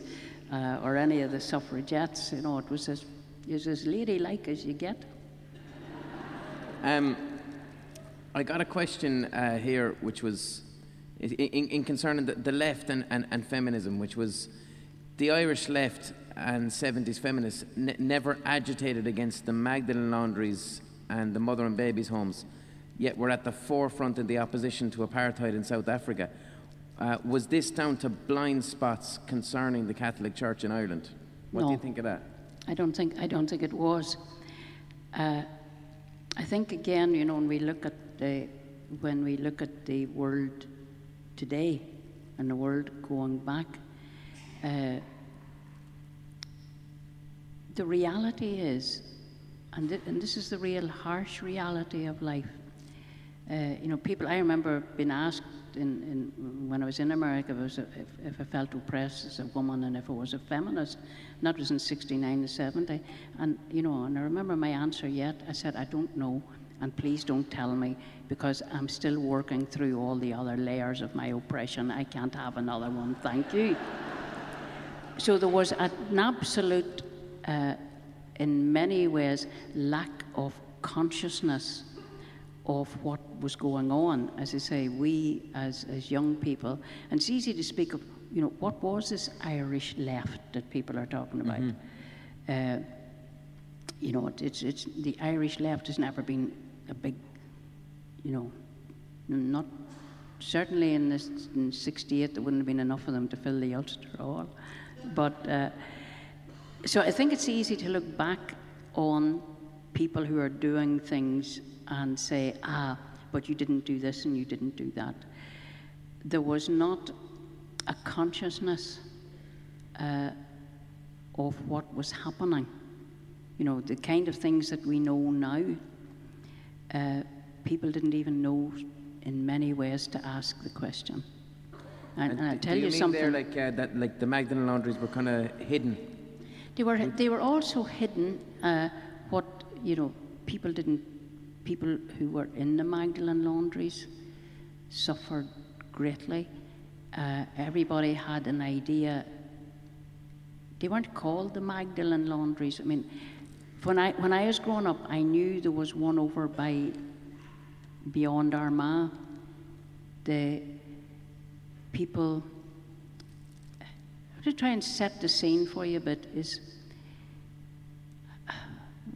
when I, was, I grew up in, in, in uh, my, my, my father died when I was young, but, and, and my mother was the head of the house of six children, and five of us were girls. It was a very female house, young, with only one boy, and he was the youngest. And I grew up on an estate, And people talked about safe houses during the war. Mm-hmm. But mo- my mother effectively kept a safe house. Not for people on the run in the war, but for women who would be beaten up by their husbands. She never saw it like that, nor did we. When we were children, sometimes we woke up and some of our neighbours' kids were in our beds along with us. Uh, but we knew that was nobody's business. Sometimes all our children shared our breakfast. We knew that was nobody's business. And there'd be women in our house, and there'd be hushed conversations, and we'd be sent to make the sandwiches. As children, we knew that the men in those houses were the reason that the women and the children were not in them. Ours was one of the only houses on the estate I grew up in where children didn't get beaten. Mm-hmm. Beating children was what parents did as an integral part of rearing them in the fifties and sixties. Mm-hmm. Uh, beating your wife was what men did routinely to keep them in their place.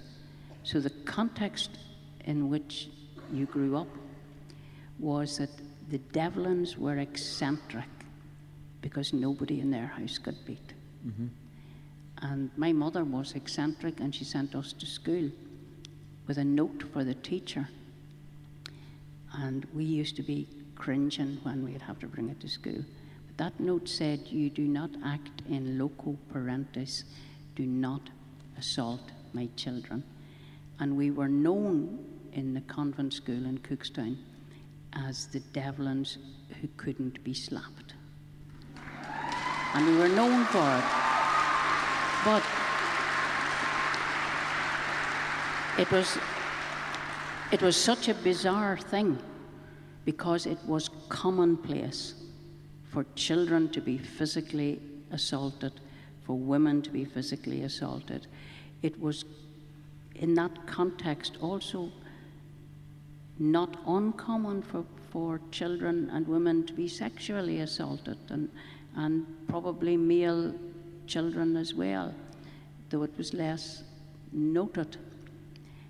And in the background of all of that, uh, women, young women who were pregnant were a disgrace. Mm-hmm. Uh, didn't matter how they became pregnant, they were, it was like a disgrace fell on the whole family. You never heard of it. We would have, on the estate, we'd have known, I can remember, you know, the girl who lived over there, the girl who lived there, who disappeared. Yeah. And sometimes they came back. And as you got older and wiser, almost part of your growing up was you got into the secret that she didn't disappear, she didn't go to an aunt in England, she didn't go to help somebody, she had a baby. And she didn't come back with it. And sometimes she didn't come back at all. And there were homes. You say, well, where, where did she go? You went to homes. So the, the uh, total intellectual, moral awareness of what those places represented and how reprehensible they were, and then the brutality, individual cruelty that went into them, was seen when people were able to look back at it. Mm-hmm. But it was such, but people talk about it being hidden. The easiest place to hide anything is an open sight of people who don't know what they're looking at. Mm-hmm. And I think we underestimate the endemic nature of cruelty, sexual repression, physical oppression in the name of religion that went on in this country. Mm-hmm. As everyday commonplace behavior. So, so it wasn't that the left, you know. It's easy now to say, who didn't do what? Mm-hmm. And I don't mean to say that in a way that excuses anybody in terms of positions of power and authority. We were that ignorant. We were that suppressed and indoctrinated with the power of God that we were unable to see what was in front of our eyes uh, until now. And now we look back and rightly hold those who allowed it to happen to the highest level of accountability. But I don't think that uh, that you can say, you know, where was the Irish left? You know, where was the human rights movement? You know, where was any anybody in the context we know them now? The real question is, where the hell was God?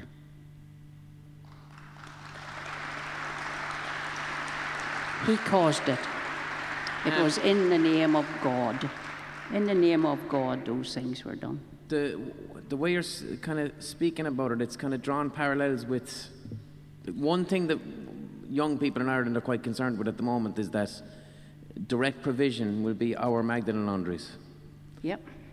And like, how do you feel about that? Are you looking at direct provision? Are you, because currently you're working with a STEP organisation, which and you yeah. work with migrant populations. Direct, you know, we we don't have direct provision in the north. We have we have many bad things. We don't have direct provision. Direct provision, and many of the young people maybe here in the north, because uh, I can't see in the dark. Uh, not that I can tell southerners from northerners in the daylight. But you you know what direct provision know, is, yeah? Do you all? Yeah. Yeah. No, direct provision in in. in the south of Ireland is that people who come uh, seeking refuge uh, and seeking political asylum and seeking protection are all housed as in what they call direct provision. So they are all essentially interned. You know, and if you're looking at the northern parallel, it's like being interned in the early days of internment, when you're all put in the one place, and, and hutments and whatever. And the biggest direct provision is, is in, in the former Butlins, Mosney. And people are there for years. Uh, and they have so little control. It is a prison. And, it, and to describe it as anything other than prison, if it's not a prison, uh, it's a form of concentration camp. Yeah. It's, you know, it's in there and thereabouts. People have no control over their own lives. They have no idea when they're getting out. Uh, they have no capacity to earn. Uh, they have no real family life. Uh, and, and their mental health is then destroyed by that. Their self-worth is diminished by it. Having survived the things they survived to reach what they thought was protection, they are being slowly tortured, destroyed, and being dehumanized by direct provision. Why? It's the Irish government's attempt to it's send a, them away and yeah. to not encourage other people to come. Exactly. It's so that other people won't come. And I tell you this, at the time of the famine, when you look at what the population was in eighteen forty-five, and it was disseminated and destroyed by famine. There are not enough people on this island. There are room for more people on this island.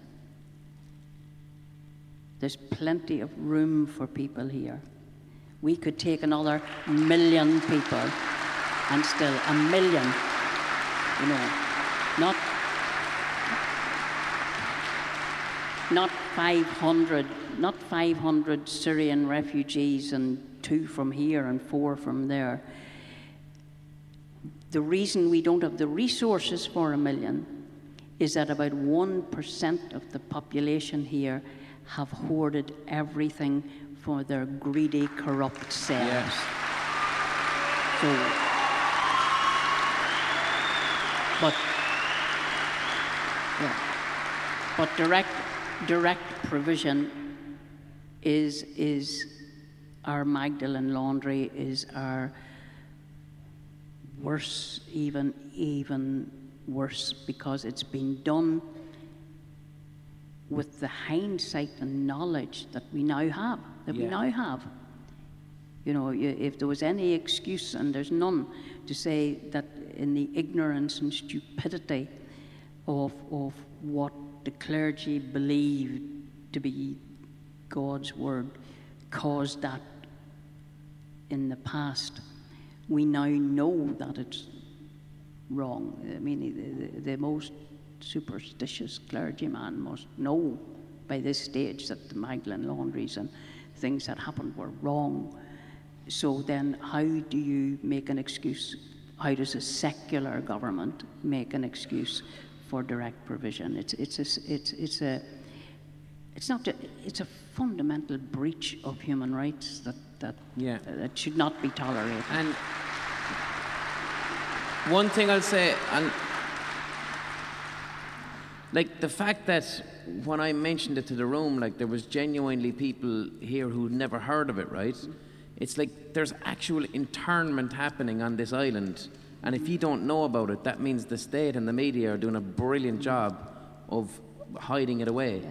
So like, make it visible, do, do whatever you can. Um, there's a lot of groups at the moment, what they're trying to do is help kids in direct provision just have clothing for school and things like that, you know? Find out about your local direct provision group, try and help through that way, and make it an issue, make it an issue. Even, even though, you know, we're in the north of Ireland here, learn about it, it's happening on the same island, you know? No one wants internment, like. Yeah. That's right. Um, w- when you said there, Bernadette, that, like, you know, Ireland has got space for more people, which it does. Mm-hmm. If you said that on the internet, like, the Irish right would go fucking apeshit. Oh, like, oh, I know. How are you feeling about this emergence of the Irish right or the alt-right or whatever they want to call themselves? Well, go, going back to, you know, where, where we started the conversation, you know, about revolting young people, uh, we, when we were young and, and the civil rights movement here and things were rising, We we were part of, and we were seeking justice in a world that, for a whole lot of different reasons, had at that time the rise of new liberal, new progressive, new new new solidarity thinking. And I think what young people need to know now, because I think it's much more difficult, is that you're working for justice against the rise of the right. Yeah. And that's happening the world over. I think we're looking at, I think the period that you might want, you know, that it's most similar to is that period from the the the twenty-eight crash, yes. the, the Wall Street crash, right through to the, to the thirties and the rise of fascism, not so much in Germany, it was rising everywhere, but the rise of fascism in Spain first. Because if we had, if we had finished it in Spain before it took hold everybody everywhere else, we'd have done the world a favour. Mm-hmm. But we're looking at, and when we were young, like we used to think everybody over the age of twenty-five was fascists. That just was a word. That hasn't changed. It just was a word that you used. But fascism is real. And it's raising its head again everywhere. And it's more important then that, that young people speak out. And I don't mean just young people, but, but you are the leadership uh, of today and tomorrow. People like myself are old people who got wise very painfully and have some of that wisdom to share. The future's not mine. The future, the future belongs to you. I'm, I'm biding my time here till, till I pay, pay for my sins. No chance. No chance. but, uh, but I think, I think the, the rise of the right, and we're seeing it, we're seeing it in America, we're seeing the manipulation of the, the manipulation of ignorance and fear and unmet expectations. You know, there's a, there's a world out there that's been shown to people through the media, and people are being asked to look like this and own this and have this and be this, and you can't. Not because there's anything wrong with you. All that there, all that imagery is about flogging you shit so they can make money. And then they keep the money, and you stay even poorer because you've just bought all their shit. But there's no work. There's no money. And, and then, because, because the dream can't be lived, it's the other person's fault. It's the black person's fault, it's the gay person's fault, it's the foreign person's fault, it's the person on benefits' fault, it's the person with mental health problems' fault, it's anybody that isn't you fault. And so you're being twisted and turned against everybody else, and, and, your, and your fear and your anger is being diverted towards other people. And that's happening. You know, things don't happen across the entire world at the same time by accident. That's happening because somebody's feeding it, and ideas are feeding it. And it's not, uh, you know, it's not, uh, you know, you see, you see the stereotypes. You know, the boy in the boots that doesn't, that hasn't got his grammar right, that's putting graffiti on the wall and breaking people's windows. It's not him. He's the consequence of it, not the cause of it. It's the suited and booted up here who are feeding it because it's keeping them up there, while people here are turned against, against each other. And so you, you need to stop it. And you need to find ways of supporting each other to stop it. So when, you know, when somebody thinks it's funny to make, you know, misogynist remarks about women in your company, and they're your friend, you have to say, you know, that's not good enough. You have to stop it. Everywhere you see it, you have to stop it.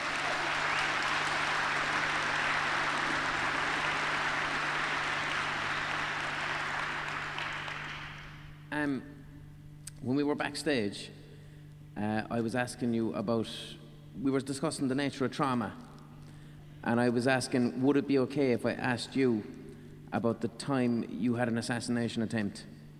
And you said, yes, that would be okay. Mm-hmm. Yeah, that's okay. That's okay. That's okay. Uh, yeah. Can we talk about that? Yes, we can talk about that. Um, so what was it like being shot nine times? Uh, uh, It was interesting. It was interesting. Uh, it, it's funny that I I can talk about that much more easily than I can talk about that memory. You know, that memory of Bloody Sunday is more mm-hmm. traumatic for me than than the time that I was shot. And I think it was because, you know, as as we were saying, it's because I didn't see Bloody Sunday coming. I didn't see the fifth of October coming. Mm-hmm.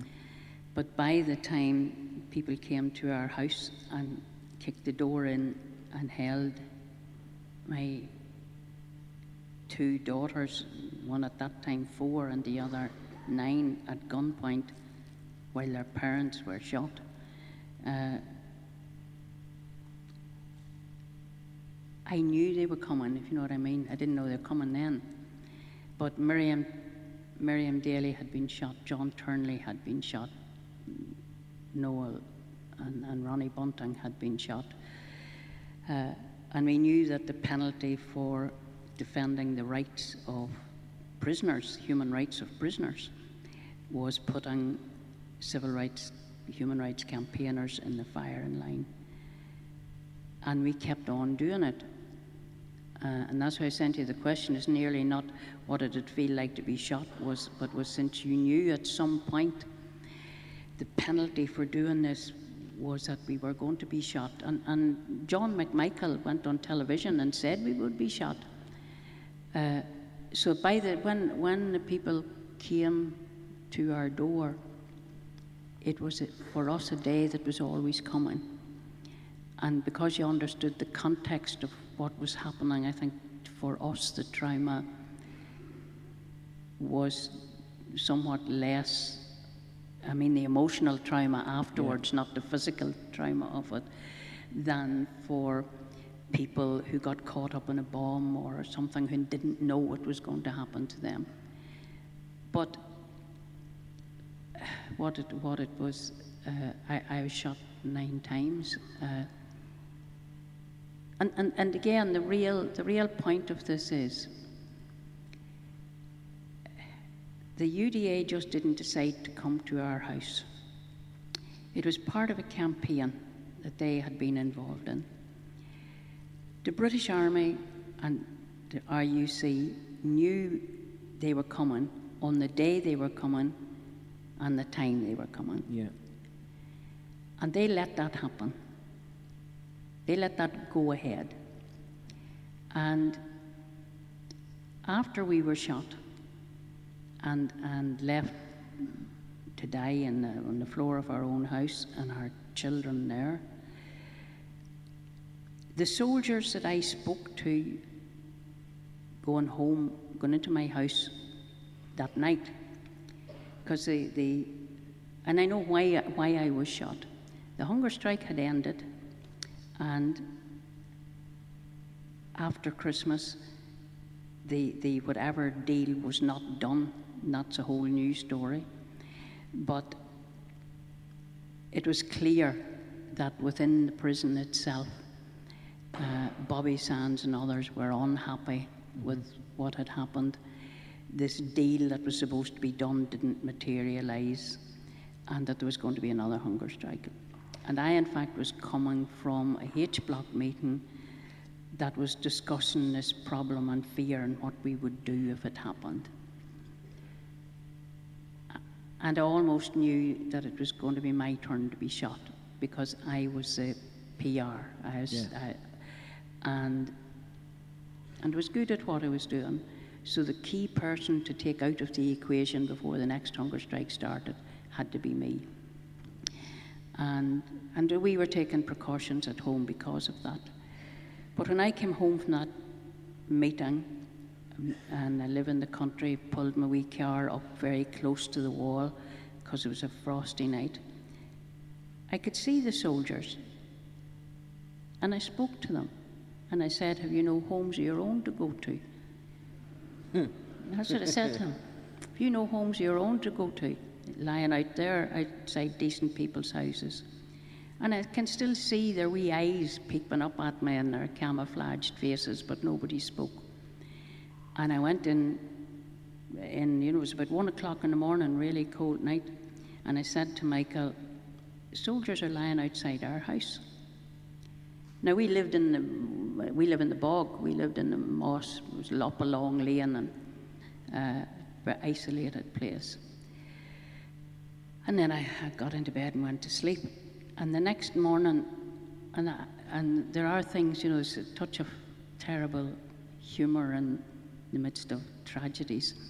But when we look back on it, sometimes we, we have to laugh at the chaotic nature of it.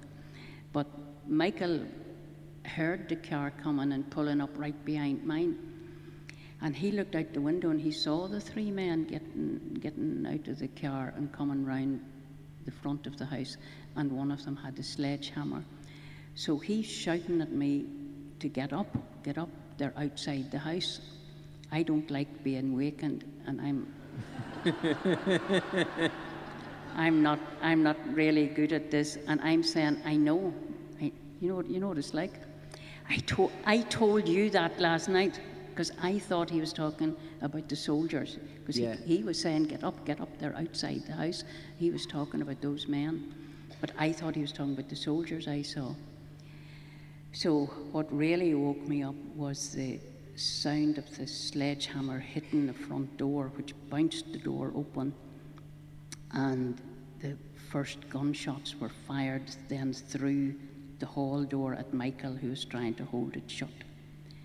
And then they came, Smallwood stood and held my two daughters, Roisin and Deirdre, in, in, in their bed at, at, at, at gunpoint. Uh, Roisin was the older of the two.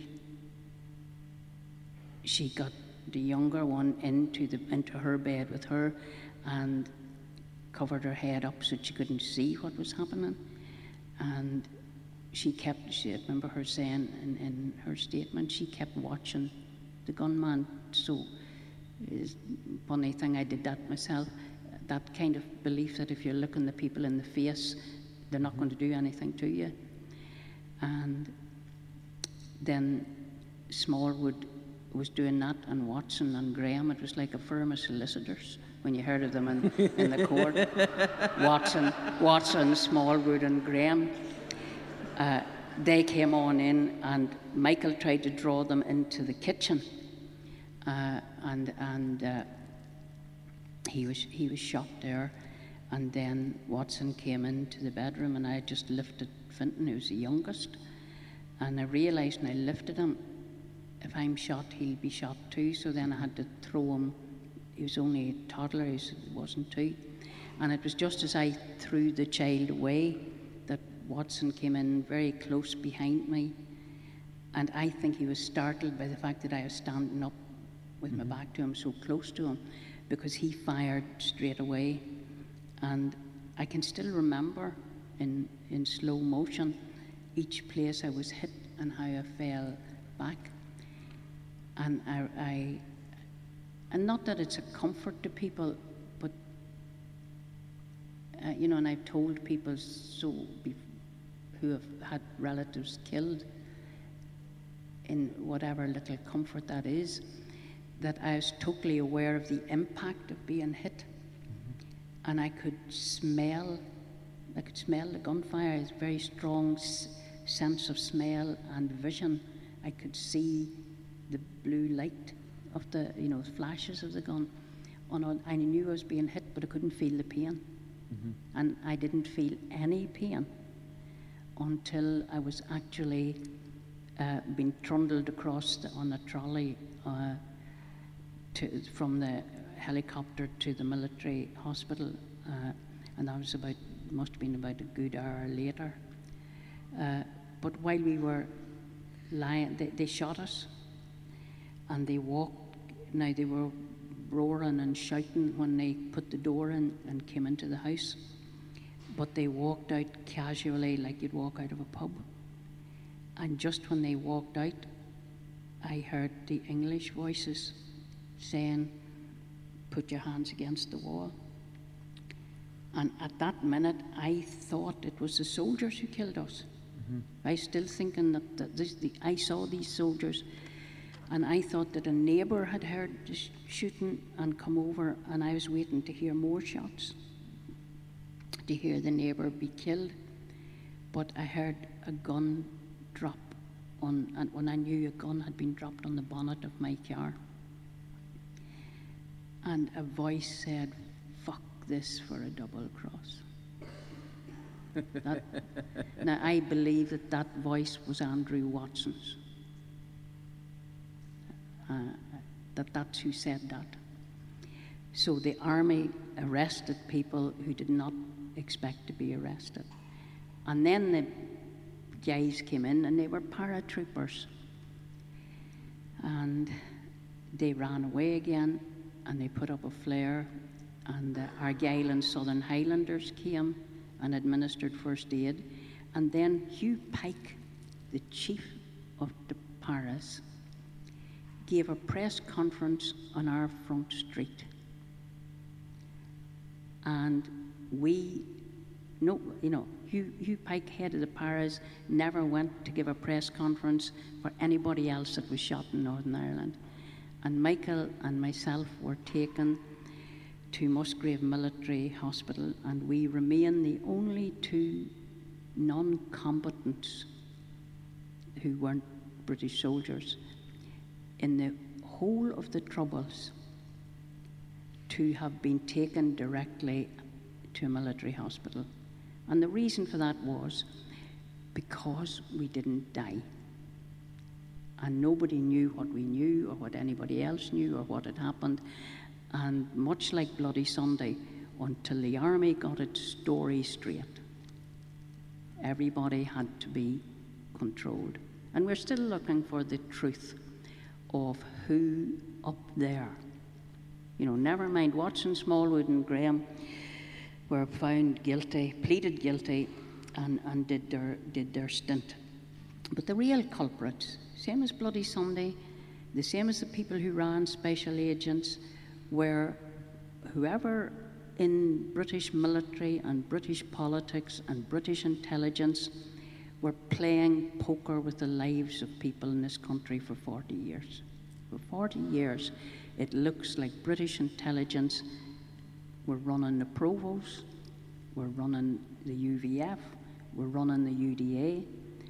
I remember a wise man once said to me, every time you see, you know, you're looking at, at, at the armed organizations, there'll be one working for the C I A, there'll be one working for the Brits, there'll be one working for Free State Intelligence, there'll be one coining for himself, and the fifth one's in the coffin that they're carrying.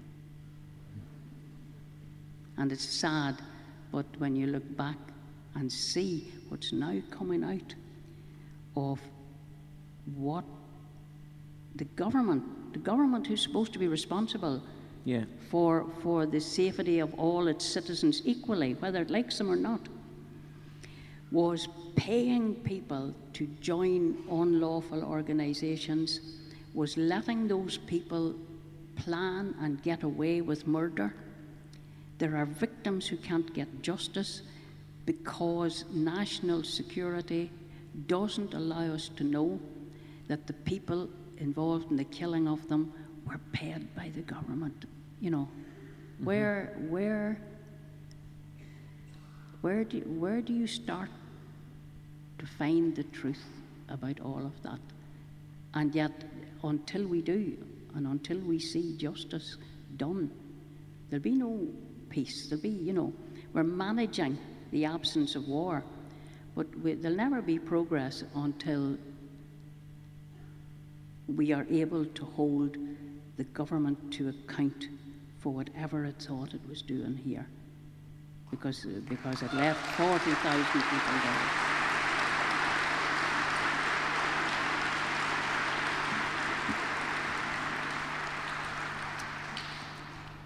That's heavy stuff, Bernadette. Yeah. Fucking hell. Mm-hmm. The moral is, you see, when they say, well, you know, I have a good idea, let's form an army, say, no, thank you, let's just, let's keep, as McCann says, the sound of marching feet. Let, let's keep, let's keep our feet on the street, and we'll get where we're going. um, Pardon? Run for Parliament, she says. And if anybody suggests you should run for Parliament, I'd cut that short, just run.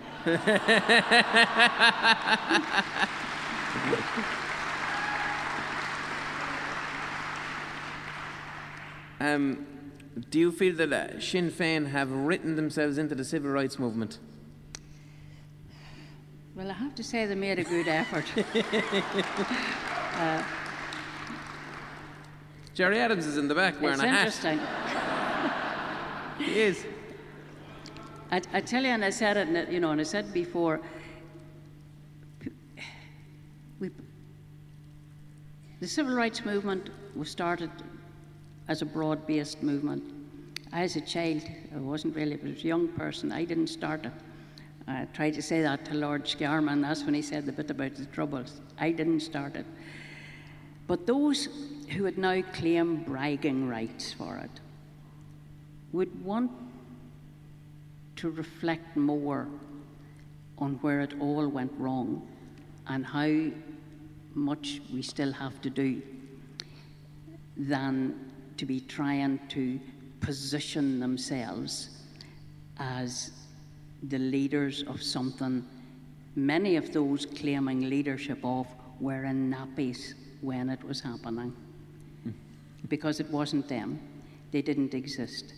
Did the Republican movement exist? Yes, it did. Most of them weren't in it. Some of them were. And those who then went on to be the present Sinn Féin and the Provisional Republican movement were the people who walked away and started a whole new ball game because they didn't like the Republican movement's policy of civil rights and democratising Ulster. Uh, and that's where you got the officials and the stickies. And there's a wee bit of irony about the, you know, the powerful Sinn Féin now that came out of the Provisional Republican movement, claiming the legacy of the organisation they left because he didn't like what it was doing. But you see when you get, you see when you lose the run of yourself, anything's possible. And Sinn Féin is losing the run of itself.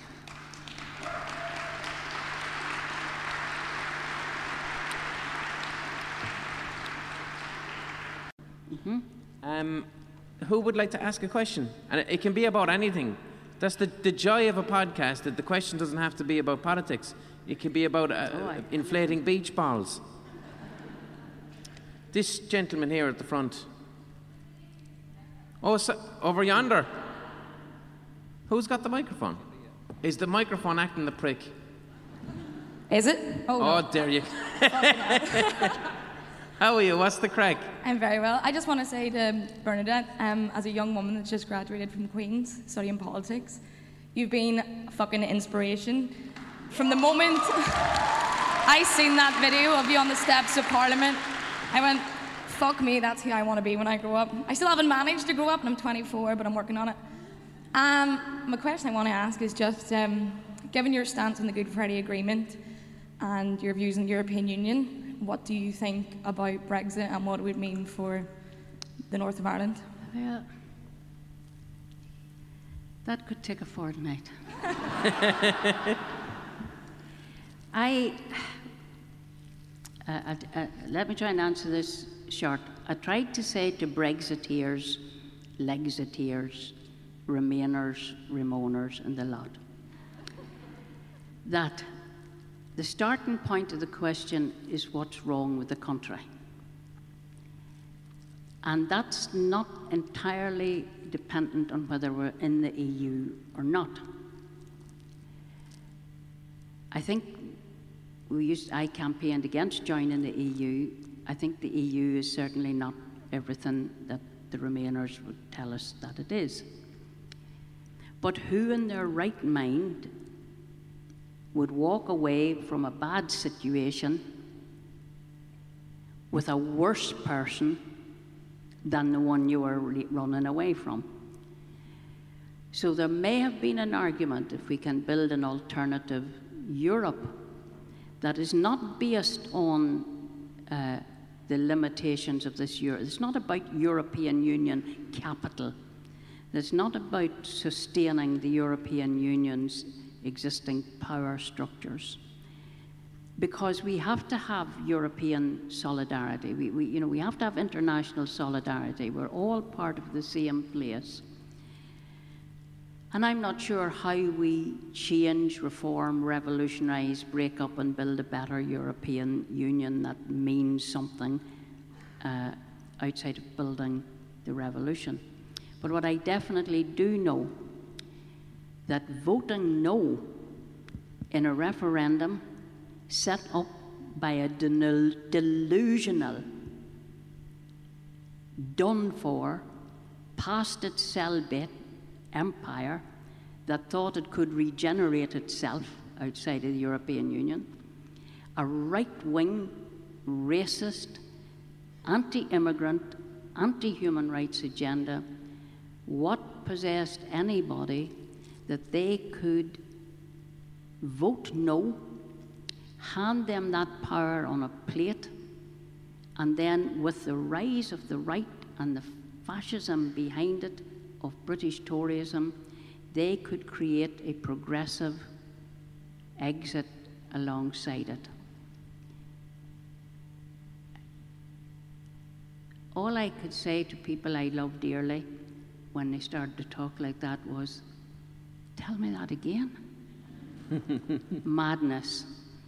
So tactically, people needed to reject the British proposal. Every, every instinct you had would have to have told you, anything that strengthens the hand of the British right is wrong. So even we don't like the European Union. And then there were people, then there were people who said, uh, that was a, the dissident Republican line, uh, you know, my, the enemy of, what is it? The enemy of my enemy is my friend. When are you ever going to get over that bit of nonsense? The enemy of your enemy is probably just a bigger bastard than your enemy. So, but that said, the issue that we need to organise around is not are we in or are we out of the European Union, because as Connolly put it a long time ago, in a bigger European battle, we serve neither king nor Kaiser. It's not about being in or out. It's about building a society here that links with solidarity movements everywhere else to build the kind of world we want and the kind of Europe within that. But leaving Brexit ain't taking us nowhere, only into poverty.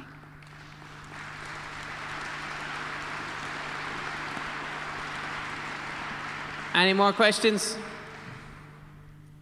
This gentleman here with the, the navy elbow. Mm-hmm. Hello. You probably it's you, man. You're the only fella uh, with the navy probably, elbow. Like you probably need you're to looking around, up. going, who else has got a navy yeah. elbow? You probably need if you're putting your stand Can you up. hear me? Okay. Where, where's the microphone? Where's man? the mic? Up here. Oh, lads, I'm sorry, sir. Sorry. The microphone is over there, up on the balcony. Hello. Does anyone uh, have a question on the balcony? Aye. See, I proposed um, a kind of a lanyard system where it was going across, and, or even a drone, but like... I have a question about um, what you mentioned about going down and slapping your man in the face in Parliament. Can, can you slow it down? I'm from Limerick, so can you... Sorry. I'm from Glasgow, so I'll, I'll slow down. You said... Um, You went down and you slapped your man in the face. I, I, well, I tell you, I don't know what you're saying. I, I, I'm going to translate Limerick from Scotland. Mm-hmm. Go ahead. In, into Tyrone. Go ahead. Ter- so you said you slapped your man in the face in Parliament. Yeah. And then the next day. And then the next day. Yeah. We'll get there. That. The headlines. The Netherlands. No, the headline. The newspapers. The newspapers, yeah. Took away from what happened on Bloody Sunday. So the, the newspapers, okay, now I get it. So you said, when you slapped that man in Parliament, you were saying that the, the newspapers took away from what happened in Bloody Sunday. That was a statement. Now what's the question, sir? Do you feel you were manipulated by the state to react to your man in the way that you did? Do you feel you were manipulated by the state to react to your man the way you did? I, oh, I love the, I love the theorising intellectual statements of the left, they're feckin' brilliant. No. No, no. Let me tell you in very plain Tyrone English what happened. None of that. If I hadn't hit your man, they would not have filled the British newspapers with the horror of Bloody Sunday. They would have filled it with the lies of the Secretary of State. Unchallenged. So that's the first bit. I didn't take away from anything. It was when they were telling your man's lies, they at least had to add, but they were outraged about that bit, that the mad woman from Tyrone hit the man. What everybody else remembered was that that didn't go unchallenged. So the premise is, is theoretical, ideological, and non-applicable. No. Because it assumes that if I hadn't hit him, all those journalists would have run out and said, massacre happened in Derry. No, they wouldn't. They would have repeated unchallenged that man's lie. That's all they would have done.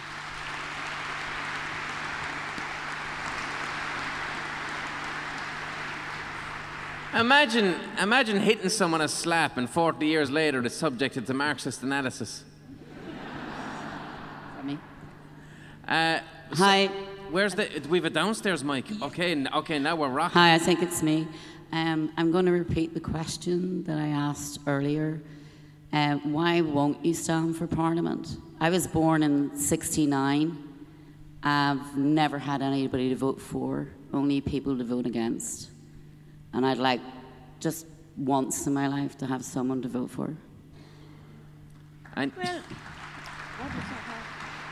was the question you want question? Bernadette to run for Parliament again? I want, I want Bernadette to set up her own party, and if she doesn't want to run for Parliament, run for Irish President, anything. Oh yeah, anything.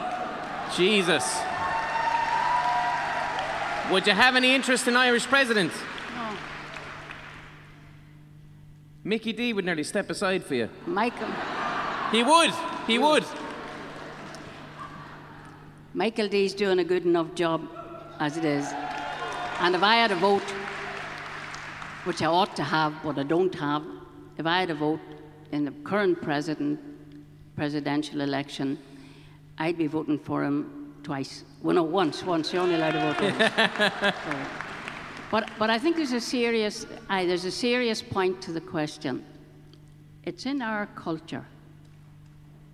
We just have to get that way. It doesn't matter whether we're Catholics or Protestants or whatever. It's in our culture to look for salvation from on high, and to look to some god or some icon or some big person or some Bernadette or some to gallop to the rescue, and if only she was sitting in the job, it would be all right. And that's not true. It's the job description, it's the structure of the job, it's the job itself that the problem is with. It's the way we organize what we call democracy. It's the way we organize what we call power. That is wrong. And if we just keep voting people into a system that is corrupt and corrupting, and then cry because the people we sent into it betray us, at what point are we going to catch on that then everybody will betray us as we go through this, or there's something wrong with the system we're sending them into? The amount of power to change society that currently resides in the government is minimal. Power currently lies in the hands of the people who own wealth in the multinational industries. They tell the government who'll pay tax and who won't. Like you and me will pay it, they won't. They tell the government what the penalty will be if you vote this way or that way. We'll move this factory. We'll take our finance there. we'll close this down. Power,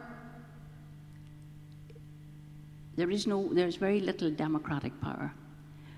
So what happens is that you vote people into Stormont. God bless us. And you don't listen anyway. You don't listen to me. I told you that was a bum deal.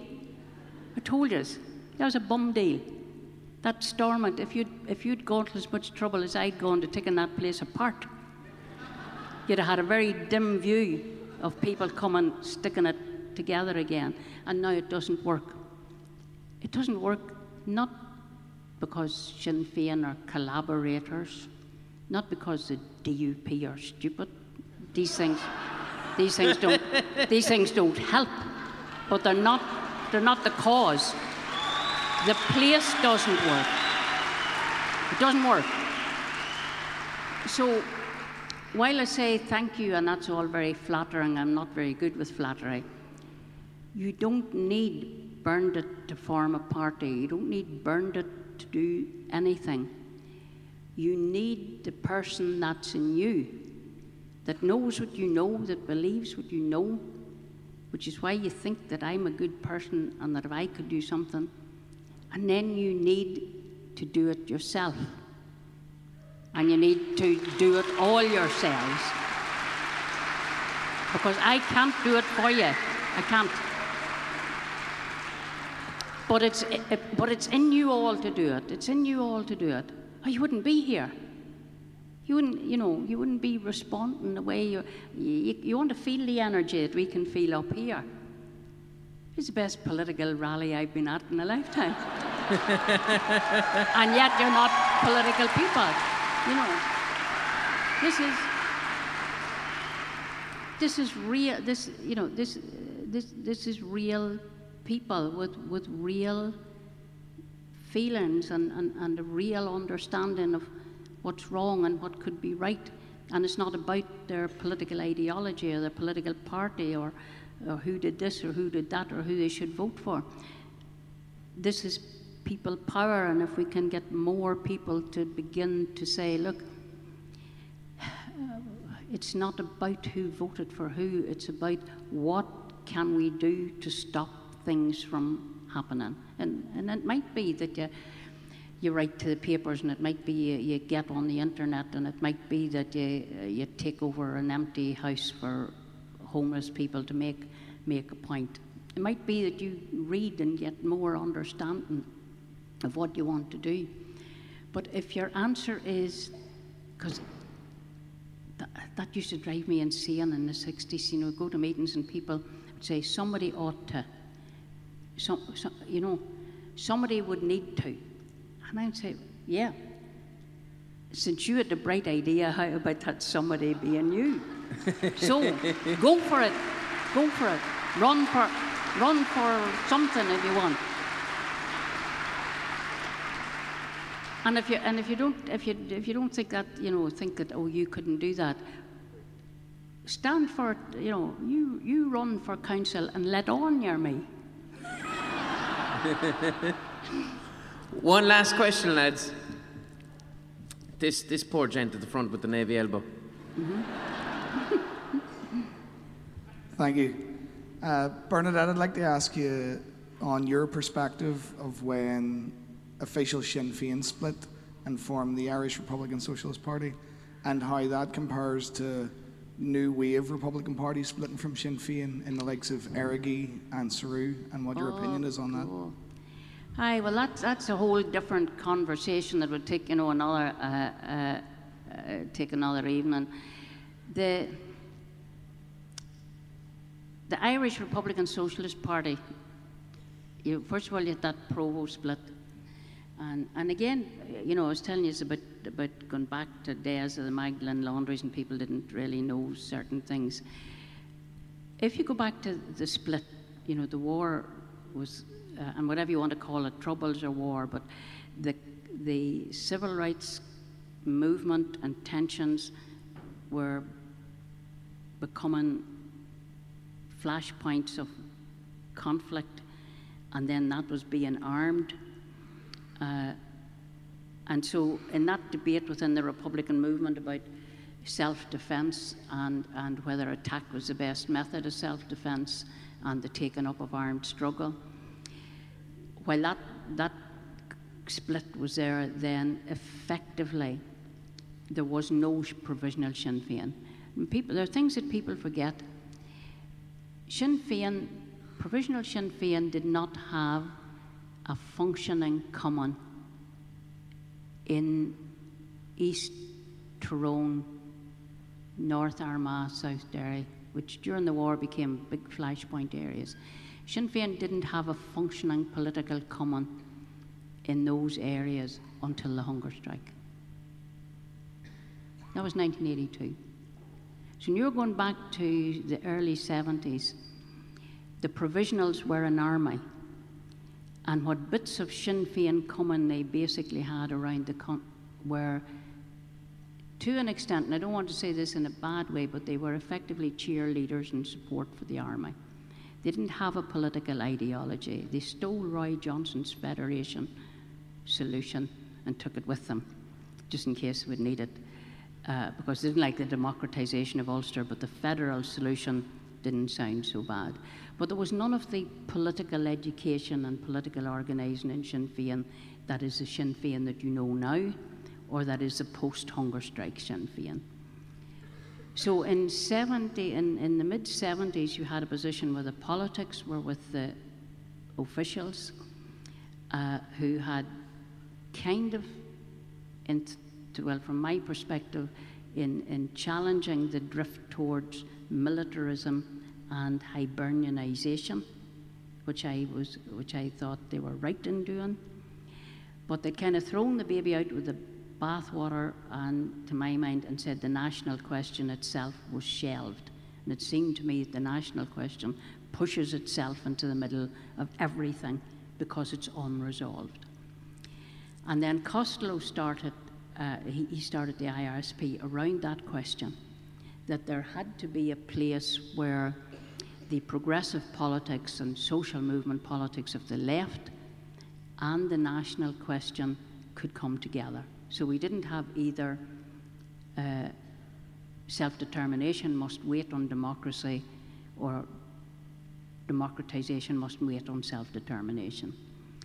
And that, and, and that attracted me, and, and I joined him in, in, in putting the I R S Ps together. And in, in the very first year, there were meetings. When we had meetings, there were five hundred people come to the meetings. The basis of it was there. The big argument that we fell out over was that the traditional model of republicanism was the, the sister or brotherhood of organizations, that you had a democratic political movement over here and you had a military organization over here, and that this was a secret organization. I don't like secrecy. I think the big, I think if you don't, you know, if you don't do the thing out in the open, don't do it at all. You may not want everybody to know your business, but on the day that everybody finds out your business, good, bad, or indifferent, you'd want to be standing over it. Otherwise, you're done for. You're open to manipulation, blackmail, whatever. So the day that, don't put your hand in the till, but the day you do, know that there'll come a day somebody will tell you you did it, and you have to say, yes, that was me, or else you're done for. So that was that argument. And my argument with Costello, it went on, and there were other people's argument, was that if the I R S P was to be a democratic political organization in the way it was, it could not tolerate dual membership of a secret faction, armed or unarmed. You can't have secret factions, because you, you can't have democracy. You can't have a political party where nobody in the political party knows who in the political party owes a first allegiance to another organization that you're not allowed to know about, talk about, and you've no idea what they stand for, especially if they shoot people. Especially if they're an army. And that argument was not resolved. In the midst of it, then the officials uh, decided that having allowed the provisionals to develop, they couldn't allow the I R S Ps to develop.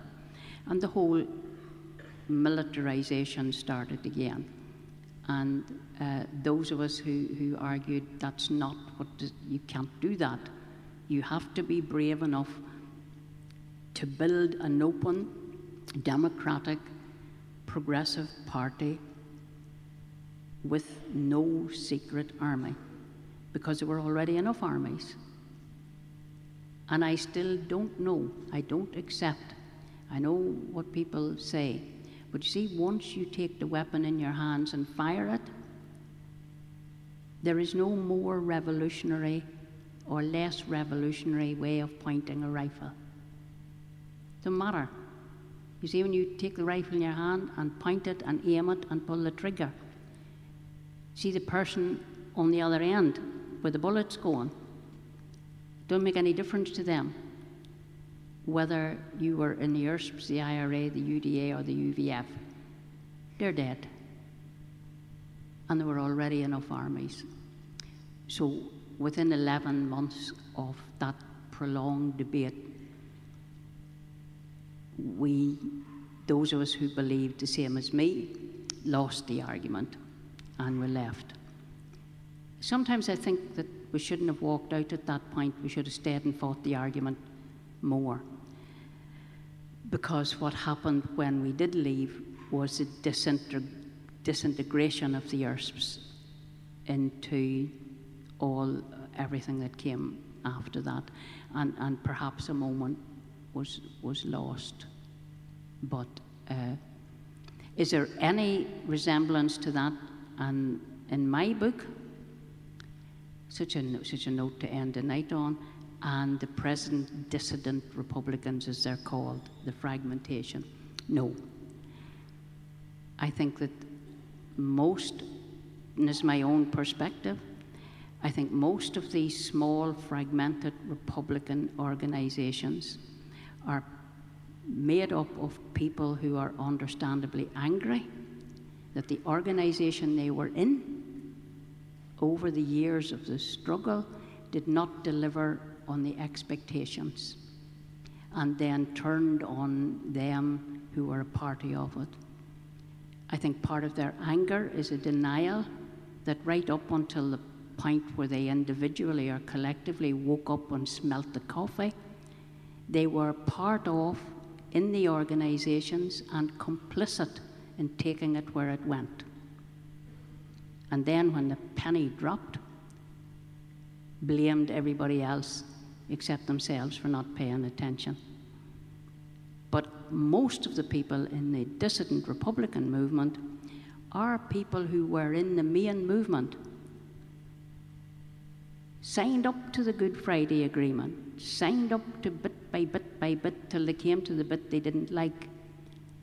And when enough was enough, they left and blamed, forgot. They signed up to all the rest of it. And, and they're going nowhere. That's the road to no town. And any foolish belief, any foolish belief that they have that somehow they can put something together that will what? Will what? That's a question I ask all the time. Will what? What, what do you think will happen when you go down the same road you went down before and end up in the same place as every single Republican leadership in the country has ended up? Do you know, Fianna, Fianna Fáil come out of Sinn Féin. you, know, you just go back over the history. They all come out of Sinn Féin. And at every time, what happens is the leadership settles and a rump goes away over here. And then after a while, the rump tries the same thing. And then they settle. And at some point, you have to realize your methodology is flawed. It keeps taking you round in the same destructive circle. And no further, no nearer that vision of tone and Connolly. And I don't mean that they don't have it. It takes you no nearer it. So you need to quit. You know, what was it Einstein said? You know, doing the same thing over and over again gets you the same results. You have to, yeah, yeah, you have to recognize that we are where we are, and to move to a better place, we have to do things differently. And the Republican movement isn't going to lead us anywhere. We need a bigger, mass, broader political movement. You will not, militarism doesn't work. Give it up. It doesn't work.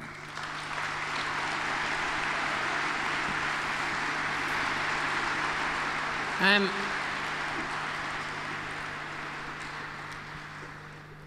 thank you all for coming here tonight. Uh, it was absolutely fantastic. As you, like, I've been looking forward to this for a long, long time, and I just I felt like a member of the audience. I was quite happy. And it's hard to shut me up. That was unbelievable. That was incredible. Thank you so much, Bernadette. Well, that was absolutely fantastic. Um, if you're wondering what's wrong with the sound now, I'm in my apartment in Spain. This is the importance of me being in my studio, lads, because this just sounds like shit. Um, but anyway, that was absolutely fantastic. Um, I've nothing to say other than it was a complete and utter honour to be able to interview someone as important as Bernadette Devlin McAliskey. She's a legend, and that interview was just spellbinding. For me, just to sit back and listen to it, it was just really, really humbling. So thank you again to Bernadette for doing that. Uh, Yort, have a good week. Enjoy yourselves.